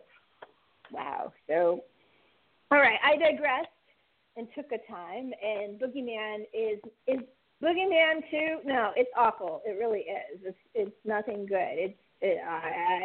Ryan, I can't add anything more because you're absolutely right. So. I was going to say, if anyone's going to fight me, I'd love to hear their argument for why it's good. I've already seen the movie, Boogeyman 1. I wonder if Mike Lombardo could defend it, because he'll defend some amazingly bad movies. So, I wonder. He will. Amy, you are up with your number 2. Did we? Oh, before we move up to Amy, Ryan, what was originally your number 2 that you had to drop? Let's see, what was I on? I just crossed it out. Bay of Blood. Bay of Blood, fabulous. So we just talked about that. So, Amy, number 2. Before we move on, I just wanted to. We were talking about movies with insane amount of sequels. What was it? Mike went through Amityville, and it's what 18, 19. Oh yeah, the problem with that is some of them are like not official sequels, but there's no way to really tell. Like you don't know. God, it just got Amityville the title. The last owners of the house changed the windows. That's a crime against nature. Yeah, they didn't want people visiting the house anymore, so they actually took the windows out, which is kind of a sad thing. So. Anyway, rest in peace, Amityville Horror House. Well, actually, not rest in peace. It's a freaking ghost house, man. So Amy, besides Amityville Horror and its 18 sequels, what is your second favorite Video Nasty? The second one is the one I'm going to put just for most impact, which is Snuff from 1975. Yeah, and we did not talk about this one on the mask and the panel, so please. Yeah, no, that's why I added it, because I'm like, wait, did we not do Snuff? So we did not do Snuff or Kennel. Yeah, no, which is funny, because this and Cannibal Holocaust do have connections, because they were both prosecuted, not Video Nasty-wise, because Cannibal Holocaust got brought up on the animal cruelty and thinking that people died, but Snuff got brought up when people thought that girl died, which is hilarious when you look back at it, because you can see the frickin' seam in the hand, and it's not a good movie, because eventually they got this exploitation biker cult movie and just stuck this one scene that they filmed on the end of it, and that's what caused all of this controversy. It's funny, too, because it's never gotten a proper release in England, ever. It was actually pulled from our rotation as well in the Video Nasty era. Not really warranted. The movie's not very good. And not at all. I mean, it's definitely one of the most notorious. Like Cannibal Holocaust, it was in the first 17 that were put on the list. And like Cannibal Holocaust, it never left the list. It was there the whole time. So there's that connection, too. Oh, yeah. People actually went to jail over this one. They went to jail over Snuff. They went to jail over Nightmare of the Damaged Brain. I think someone went to jail over Holocaust. Evil Dead was prosecuted successfully, but then eventually was successfully prosecuted and got off the list. I mean, they sued and they got it off the list. So that was amazing. Yeah. Raimi felt crazy on that, and props to him. You watch the documentary, and when they get to Snuff, the one, you know, the moral panic documentary, they talk about, like, they want to know what the original ending of the movie was, because the murder is tacked on. So yeah. I don't know, if, you know, will we ever see the original ending of this film? I highly doubt it, because 75, we were not that obsessed with preservation as we are now, so... You know, it might be like that Horizon footage. We'll find it in a salt mine somewhere, and it'll be too messed up to do anything with. In a trunk in Italy somewhere, or in South America in this case, where the tagline is Snuff. It only can happen in South America, where life is cheap, or something like that. It's really awesome. That and banned in X amount of countries are like my two favorite marketing tactics from this time period. Yeah. Cannibal Ferox was banned in 31 countries and still has the Guinness Book of World Records for being banned in the most countries at one time. So, you know, hey, make them die slowly, shout out, right? Snuff too. Snuff still banned in a bunch of places. So I was team my madness year when we did the Video Nasty list. I was team Snuff, actually, because it was extreme horror and Video Nasties, and Queenie was the judge that year, and she was team Martyrs. So I figured you'd appreciate that, Amy. Of course, that is awesome. Yeah. So, as a matter of fact, I made a GIF of the Snuff of the thing melting, because, you know, the famous title track. I have a GIF of it melting over and over again. I watch sometimes for my amusement. So, all right, Queenie, do you have a number two? Yes, I do. It is 1978's I Spit on Your Grave, or otherwise known as Day of the Woman. That's right. Let's bring it. So here, bring it. Yep. I dropped it. I Spit on Your Grave is not a fun movie to watch, and if you want something that deserves to be on a Video Nasty list, this movie definitely is. And I actually think it's kind of an important movie, though, because it really shows what it's like to be raped multiple times by multiple people, and what that does to you psychologically. Like, you don't just see her go through this horrendous act. You see her also transform into kind of this vengeful spirit, you know, because it's like all that's left of her is vengeance. And she gets her revenge. And it's actually kind of satisfying. As a rape victim myself, I can, you know, watch this film from a very interesting perspective.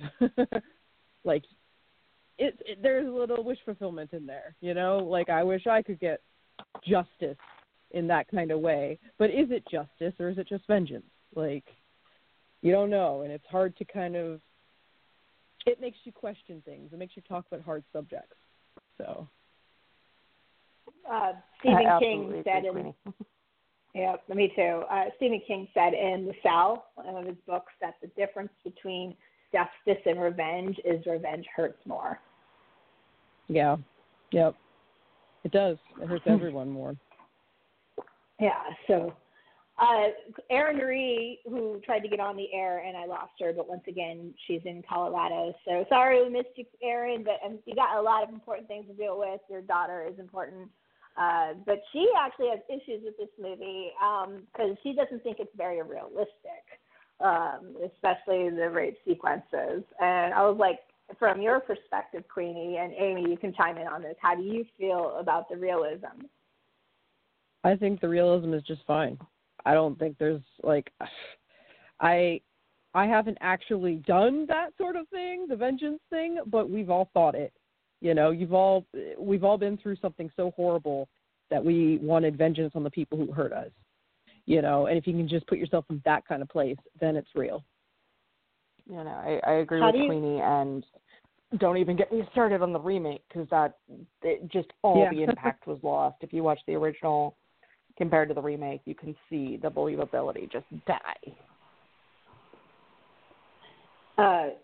I really like the movie, and I honestly think a lot of it has to do with Camille Keaton's performance. She has a lot of screen time and a very thankless job, and she pulls it off. And I actually think the film is more arty than people give it credit to, especially the final sequence with her on the water with the axe. There's some beautiful cinematography going on at the very end of this film, and I love the ending.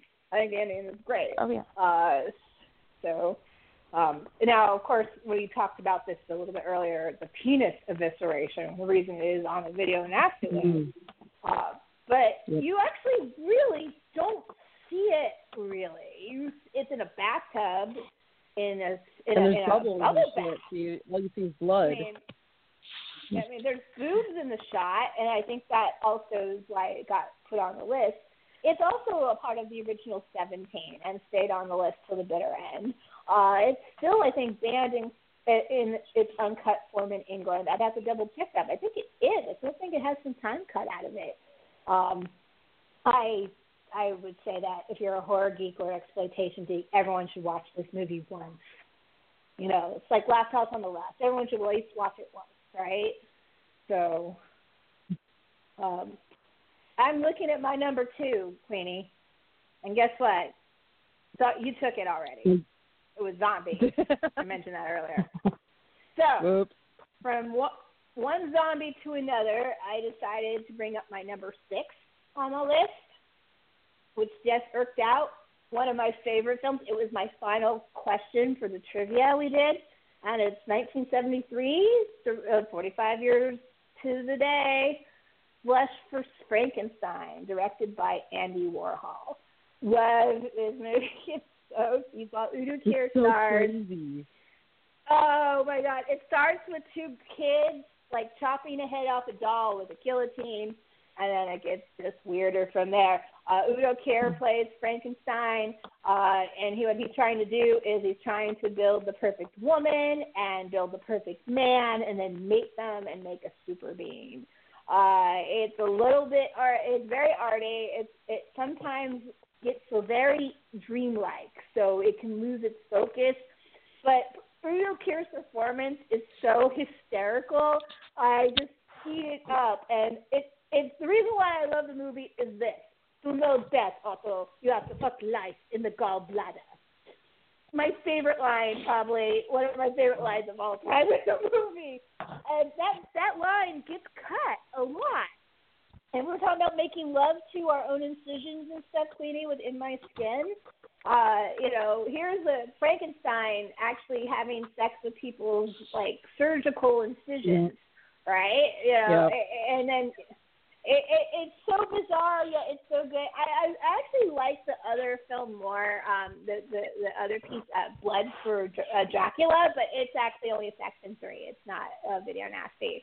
But I do think Blood for Frankenstein is worth watching at least once because it is got some amazing, like, it's an amazing location, big mansion, sleeping vistas, and then a weird Frankenstein's monster story. So.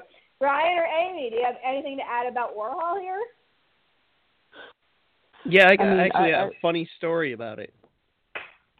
So, at one point, we were just talking to my parents. We're like, "Hey, what did you guys do for your first date?" And my mom goes, "Ugh, your father took me to this porno movie where there was a man tearing apart other bodies and putting them together to have sex with each other." And I'm like, "What are you talking about? Flesh for Frankenstein?" She goes, "That's it. How do you know that?" So that was my parents' first date, was to go see Flesh for Frankenstein at the movies. Okay, hold on for a second. Flesh for Frankenstein, Andy Warhol aside, I can see you accidentally going to this film and going, "Whoa, this is weirder than I expected," right? But oh, sure, let's go see a Frankenstein movie. It was rated friggin' X when it's theatrical release. My father's a romantic, all right? You know, I guess he wanted to, man. I'm not gonna ask. Wasn't that also back before X meant exclusively porn? I think that's true, but there is a lot of nudity and you know, I'm really, but, yeah. You know, there's also, it also happens to be the only Video Nasty that was shot in 3D. So you could actually go see it in 3D. I wonder if your parents saw it in 3D, Ryan. I'll have to ask them.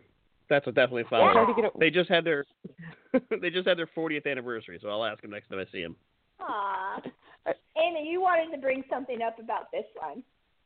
Yeah, I tried to get a 3D cut working. It was really obnoxious because we had the old red and blues. We bought a pack of them a while back, but yeah, no, could not get that thing working at all. I was like, maybe we'll try it on the PRT. Yeah, but no, I was just gonna say I will always support intestine fucking. That's good to know.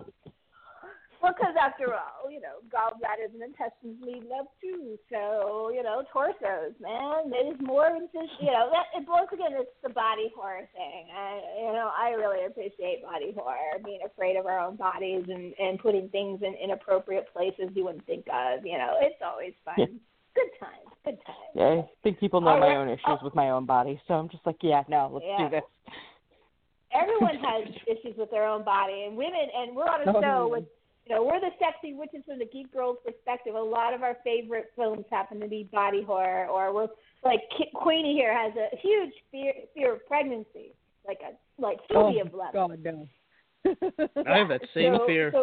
Thing in my belly, Queenie. Nothing in my belly. That is not safe to run. Like The Void was one of her favorite films last year, and there's not one, but two horror pregnancies on that one. Two horror pregnancies. Yeah. I'm still bitter about that. So, Ryan, what's your number one? All right, I am actually going to pick not only my favorite Video Nasty, but this is actually my favorite horror movie of all time. And I'm surprised no one had brought it up before, but this is... 1981's Evil Dead. And, yeah. It's my number one as well, just so you know. Of course it's your number one. Well, I couldn't make it my number one. I was like, Liz is going to pick this. Of course I am. Right, you let me go first. You could have had the opportunity. Yeah, you did let me go first. No, you're first. Nope. Yep. You got the mantle, dude. This is you. All right, you're on the stage. Go for it. Go. So... I love this movie. I don't know how many times I've seen it. It's too difficult to count the number of times. What I do know is right before the show, I did a recent count, and I'm up to 26 copies of Evil Dead 1. That's everything from VHS through Laserdisc, up, you know, DVD, Blu-ray, HD DVD, UMD. I love this movie. It is a blast. I can watch it pretty much any time, like just... any time of day, hey, I'll put on Evil Dead. That sounds good. I've watched this with one of my roommates that I used to live with, I don't know, maybe 12 times. We still get together and watch it sometimes. Miles, who was on the on my my panel, Amy, who you met, so we've seen this a ton. There's so many insights into the movie. There's so many great, even just commentaries. There's 3 commentaries that I know of for the film, and all 3 of them are fucking excellent and worth listening to. And it's not only just insight into the movie itself, but movie making. Like they go into the nitty gritty details of like, how did we get funding to shoot these scenes? And I had to go talk to this lawyer about getting this permission to do this and blah, blah, blah, blah. I don't know. I just feel like this movie has a lot to do with I almost think my personality. Like I love the gore and I love being serious, but there's nothing better than just having a good time. Like just go out and have a blast. And that's what Evil Dead is. It's a splatter flick. It's over the top. The acting's not that great. Sorry, Bruce, but you know, what are you going to do? How dare you? It's disturbing. It is scary. Like the first movie's got some scares in it. It does. The camera work by fucking Sam Raimi is brilliant. It's way too good for a guy's first movie. It's way too good. I don't know what he was smoking when he came up with some of the ideas of like having the camera up in the ceiling and panning around the beams and making these whoosh noises, but absolute genius. I don't know. I could go on and on about this one, but I don't want to just eat up time on here. I love Evil Dead, and yeah, it's my favorite one on there. And read If Chins Could Kill, because there's a full chapter on shooting Evil Dead, and everyone should read it. It's essential reading about that film. Mm-hmm. And the cabin, rest in peace, was struck by lightning and burnt, and someone recently found a brick of the cabin and gave it to Bruce Campbell as a present. I thought that was pretty cool. So it's on the list because of tree rape. Which is kind of silly because the tree rape is really only a few seconds, and it's more. I mean, yeah, you kind of see it, but you kind of don't. I mean, it's just silly and over the top. So, but she sells it. We'll give her that. So, I don't want to talk too much about this film because I'm sure everyone who's listening to this has seen this movie before. Once again, though, it was the only film that was successfully like argued in court off the list. Palace Video, the distributor, went to bat for it, as well as Sam Raimi himself, who testified.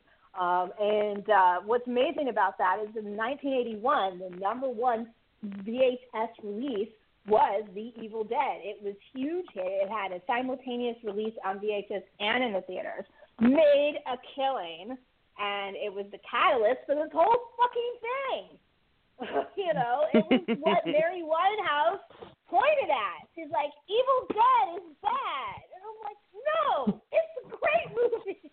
You can't compare it to these other films. You can't do it. Anybody else want to add to this? Because I could talk about this film forever, too. I could talk about Mary Whitehouse's inability to watch anything for a while, but yeah, no, this is amazing. I believe me, I've done my ranking on Mary Whitehouse, but you know, I try not to speak too. Yeah, I try not to speak ill of the dead. You know, her and James Furman, who was the head of the BBFC at the time. I mean, when he died in 2006, they immediately released Texas Chainsaw Massacre, which is like a movie he'd been like holding. He's like, it wasn't technically a video nasty, but he would not let it release. And so when he died, they're like, here, no, we can have it now. Woo! So, you know, we could go on. The modern video nasty list is, you know, there is one. A lot of people don't know that. The Buddy Game's on it. Serbian Film's on it. My friend's movie Hate Crime is on it. In fact, if you go to the previous episode, you can hear an interview with him, James Colin Bresic. And there's a lot of porn on it, and there's a couple other like weirder little titles, but you know, Serbian Film, you know, or Humans MP2, it's all this kind of fun stuff. So, going on, Amy, what's your #1? What brings it home for you? Fun bit about Human Centipede. The reason it's black and white was a attempt at censoring it because black and white tends not to read as more real with blood. So, that's a trick that Quentin Tarantino uses it too in Kill Bill 1, so he could get past the censors. So I'm going to change my #1 from the panel and go with Blood Feast from 1963 because it's the oldest one. Herschel Gordon Lewis, Blood Feast. I think this is another one we can assume everybody's seen. And I think all of us love it in some way. I know I do, but it's so bad. But I watched it a few times. So tell us about why this movie is important and why it's your number one, please. Because Herschel Gordon Lewis has been deemed the godfather of gore. There's a Joe Bob Briggs quote about how Herschel put red meat in the American cinematic diet. It's absolutely true. He was one of the first to really experiment with that amount of gore, that amount of blood, that style of blood. And we see that influence go all the way through today. Like, we would not have these gory slasher movies without Herschel. No, but it is so campily bad. I mean, the acting is stiff at best. My favorite thing is the random snake. They had a snake for a day, and they used to drape the pagan statue. But there's also one point it just randomly comes up in one of the murder scenes. Like, here's a snake. I like that. It's the murder snake, okay? My introduction to this movie was through John Waters' Serial Mom, because they're watching it at one point, and I'm like, what is this movie? And they go, Blood Feast. And I'm like, oh, I have to watch this now. And I did. And it changed my life. So rest in peace, Herschel Gordon Lewis. Let's see. Amy, do you prefer this one or do you prefer Wizard of Gore? Because I actually prefer Wizard of Gore a little bit more. I do slightly prefer Wizard of Gore because when you were saying that you saw it in Serial Mom, I'm like, wait, didn't they do it in Juno as well? But that was Wizard of Gore. I don't know why. It's just Wizard of Gore had those weird colors. It's also the opposite end of the spectrum because that's his last big film before he semi-retires and does other weird stock footagey things again. Goes back to advertising of all things. That's another thing. A lot of people, Herschel Gordon Lewis was an advertiser by nature. That was his original job. So I think he shoots like a commercial director. He really does. So, Queenie, do you like Blood Feast? Yeah, it was going to be my number one. Sorry. Well, see, that's what happens on the sex. Yeah, it means you have good taste. And this is what happens on the Sexy Witch Round Robin. The number ones are almost incidental because we love them all. And we are running a little short on time here. So, Queenie, if you can't use Blood Feast, but you can use follow-up, add something to it, and then bring up one from your list. I'm going to bring up, Blood Feast, I just love it because it's cheesy as hell. And the snake thing, they use every excuse to have that snake in the movie. They had it for a whole day. But that day, they didn't wait. And I love that. I love that sort of cheesy little hints. But for me, okay. So my number one was going to be Blood Feast because Blood Feast. But so instead, I'm going to choose a Canadian one, represent. And this movie is called Visiting Hours. And it has, William Shatner in it, right? He's in this, right? Yes. Mm-hmm. Yes, oh, my God. For a hot second, William Shatner is in this film. It's definitely a slasher film, and it's set in a hospital. It's kind of weird that way. It's the hospital is the killer's playground, and he's after this one girl, and it's great. I like it, but it's not my favorite movie. I just thought no Canadian film was brought up yet. So, and Michael Ironside plays the villain in it, which is always John Sexton. Always a pleasure to see him. Yeah. So and he's pretty good in it actually. There's a lot of good things about this film. That was one of my trivia questions. It played as a B film. The B film was Escape to New York. It played as a double feature in its first initial distribution release. So I that would have been a hell of a double feature, man. Visiting Hours and Escape from New York. I think that'd be fun. I think that'd be great. So, yeah. That's a good time. So Visiting hour, good time. And of course, the ad campaign was even better than the movie. A lot of people remember, didn't see the film, but remember the ad campaign. So I remembered the trailer. It's one of those trailers that sticks in your head, right? So the lights to a skull. You know, it's so much skulls everywhere. I'm starting to lose it, Queenie. I need to go to bed soon. All right, so okay. That was your final. My number one was Evil Dead. So I decided I'm going to bring up my number 7 because I love this film, and it's the original Toolbox Murders, 1978, directed by Dennis Donnelly. It was the Video Nasty year. It was the last film I saw that year, and I was like, why did I save the best for last? Because it's great. Loose plot, guy toolbox in an apartment killing people. Loose plot, but what really endeared me to it, first of all, it's actually really good. And the acting is crazy but good, and the story, it's well cut, and you know, it's a good looking movie. But it stars child actors Pamela Cerdan and Wesley Ure, who when I was a kid were two of my favorite child actors ever. Pamela Cerdan was in Star Trek, and she was in Shazam and Space Academy at the time. So she was actually just coming off the height of her career as a child actor. And then Wesley Ure was in the height of his popularity because he was on the show Land of the Lost by Sid and Marty Krofft. He played Will. And I fucking loved Land of the Lost. Like, fucking loved it. I still do.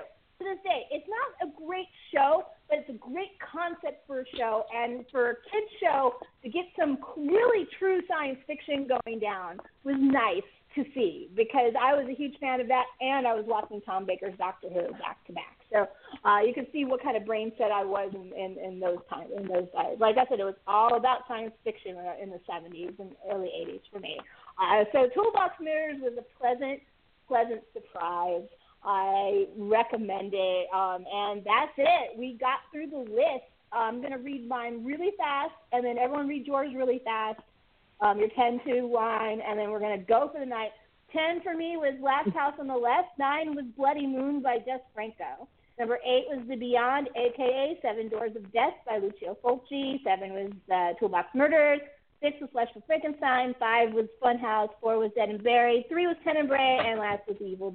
2 was Zombie, and last was Evil Dead. I also wanted to give a quick shout-out without talking about it was The Burning, which I also appreciate quite a bit. Tom Savini's blood effects are really good, and the murders are in daylight. And I always love slashers that kill people in daylight. So, Ryan, quick final rundown, final thoughts. You're up. This is it. We're done for the night. We made it. Great. Congratulations, everyone. Woo!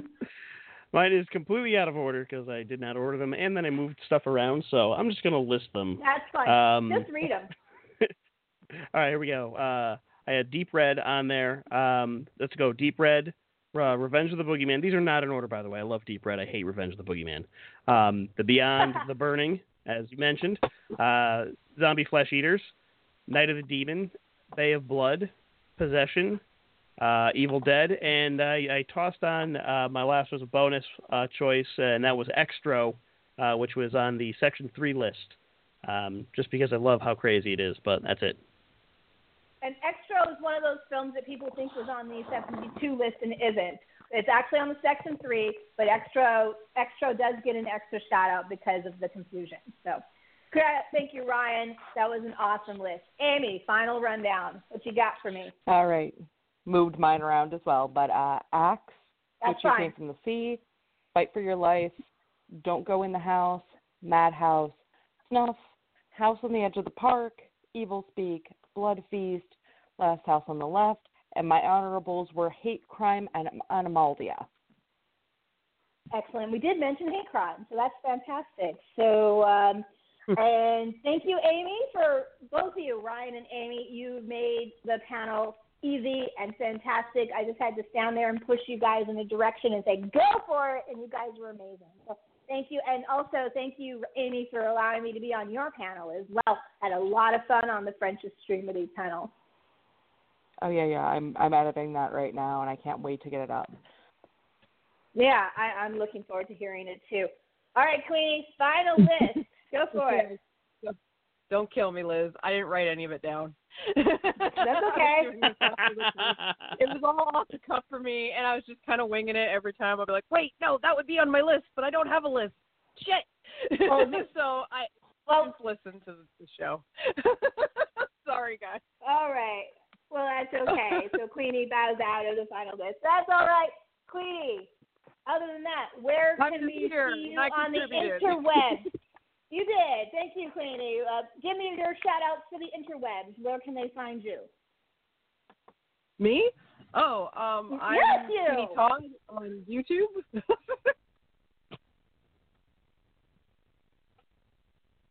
That's it? You're just Queenie Todd on YouTube. Oh, wait. You want me to say more? You got Twitter and shit, too. I know you do. I do. I'm Queenie Todd everywhere. It's cool. Yeah, find Queenie Todd, not with a Q, but with a K-W. I'm on, Instagram. I'm on Facebook. I'm on Twitter. Yeah. I'm on YouTube. I have a Patreon. I have it all. Yeah, and don't forget your store envy page with all your painting. Oh, yeah. I do crafts. Candles and shit. Stuff. Yeah, I do little witchy crafts. I know your shit better than you do. What's up with that? I know. I'm really bad at promoting myself. I'm learning as I go. We gotta get you to do that. JK used to kick me in the ass from Horror Happens Radio because I wouldn't plug myself enough. Yeah. So you gotta plug your shit. You gotta do it.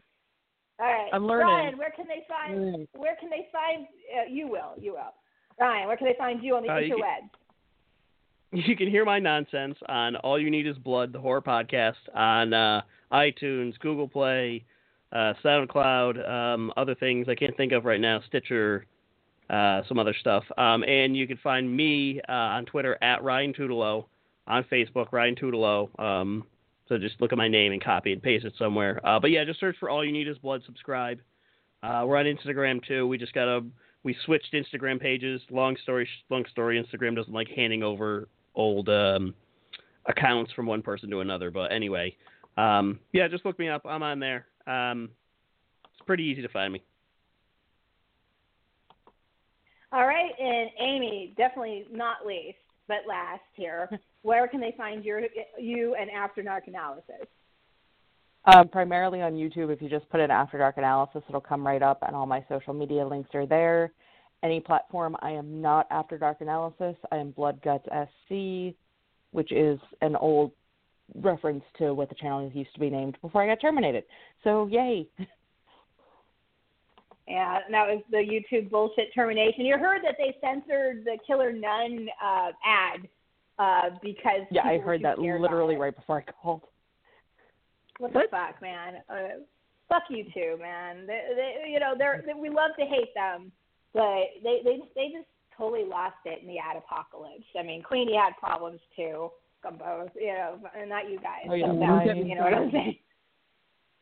My Martyrs video is currently banned in 48 countries, so I made up a banner saying that. Yes, wear it proudly. Yeah, no, you got it. That's the thing about the video nasties or anytime you're banned. It sucks balls. No one wants it, but wear it as a badge of honor. It means you're doing something right.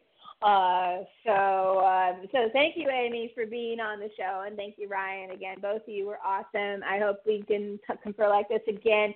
Queenie, it's always a pleasure, and thank you for getting your list so quickly together. You can find me on the @SexyWitches, which is Twitter, and also on Facebook @TheSexyWitches. My personal profile is Elizabeth Catherine Gray, which I actually focus mostly on history, but and current events, but I also will plug podcasts and things like that. We also have, what's the other thing I have? I have one other thing. I don't even remember what I have. My personal Twitter handle is KPearlEKG. And don't forget, The Madness is coming up, and on September 18th, we'll go reading the rolls live of the Halloween horror movie Madness. We will return again. Queenie has a live stream next week on the 21st, so go listen to her live stream. It'll be Tuesday night on your YouTube channel. And then Sexy Witches comes back on the 28th for our Animation August episode. We always do at least one every year. This year, it is going to be The Love and Life and Times of Matt Groening, and we'll have a review of Disenchanted. And I will also have a treat. I have the audio from the Bob's Burgers panel I did at San Diego Comic-Con, where I actually got to ask a question, and I'll play that in its entirety, which is about a half an hour. So all of that on the 28th, 9 p.m. live. Be there. Now, we're going to leave, guys, on a little bit of a somber note. Right before air, of course, people were talking about this earlier, Aretha Franklin is in hospice care, and by the time we come back on The Sexy Witches, I'm afraid she'll probably be passed. And that, to me, is heartbreaking, because she is the queen, and she's one of my favorite performers of all time, as a lot of people feel that way, too. So I wanted to leave with one of my single favorite performances of hers that has ever been recorded. She was at the Grammys in the 90s, and at the last minute, Plácido Domingo had to drop out due to being sick, and Aretha Franklin jumped in and sang Nessa Dorma and for level. And no one knew, of course we knew, but a lot of people don't know that she's actually classically trained. She can sing opera, but she doesn't do it very often. Well, she did it that night, and she brought the house down because she is the queen. So blessed be. Good film hunting, everyone. Good night, and I'll leave you with Aretha. We'll be back on the 28th. Thank you, everybody. Good night. Century. Today's operatic world is represented by another voice who is truly deserving of the term legend. My friend, Luciano Pavarotti.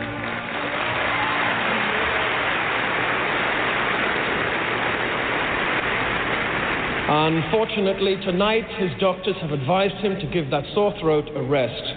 The selection he was going to perform was Nessun Dorma.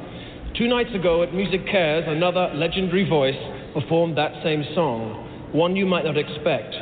She's agreed to step in for a friend, Luciano, literally at a moment's notice. Ladies and gentlemen, Aretha Franklin.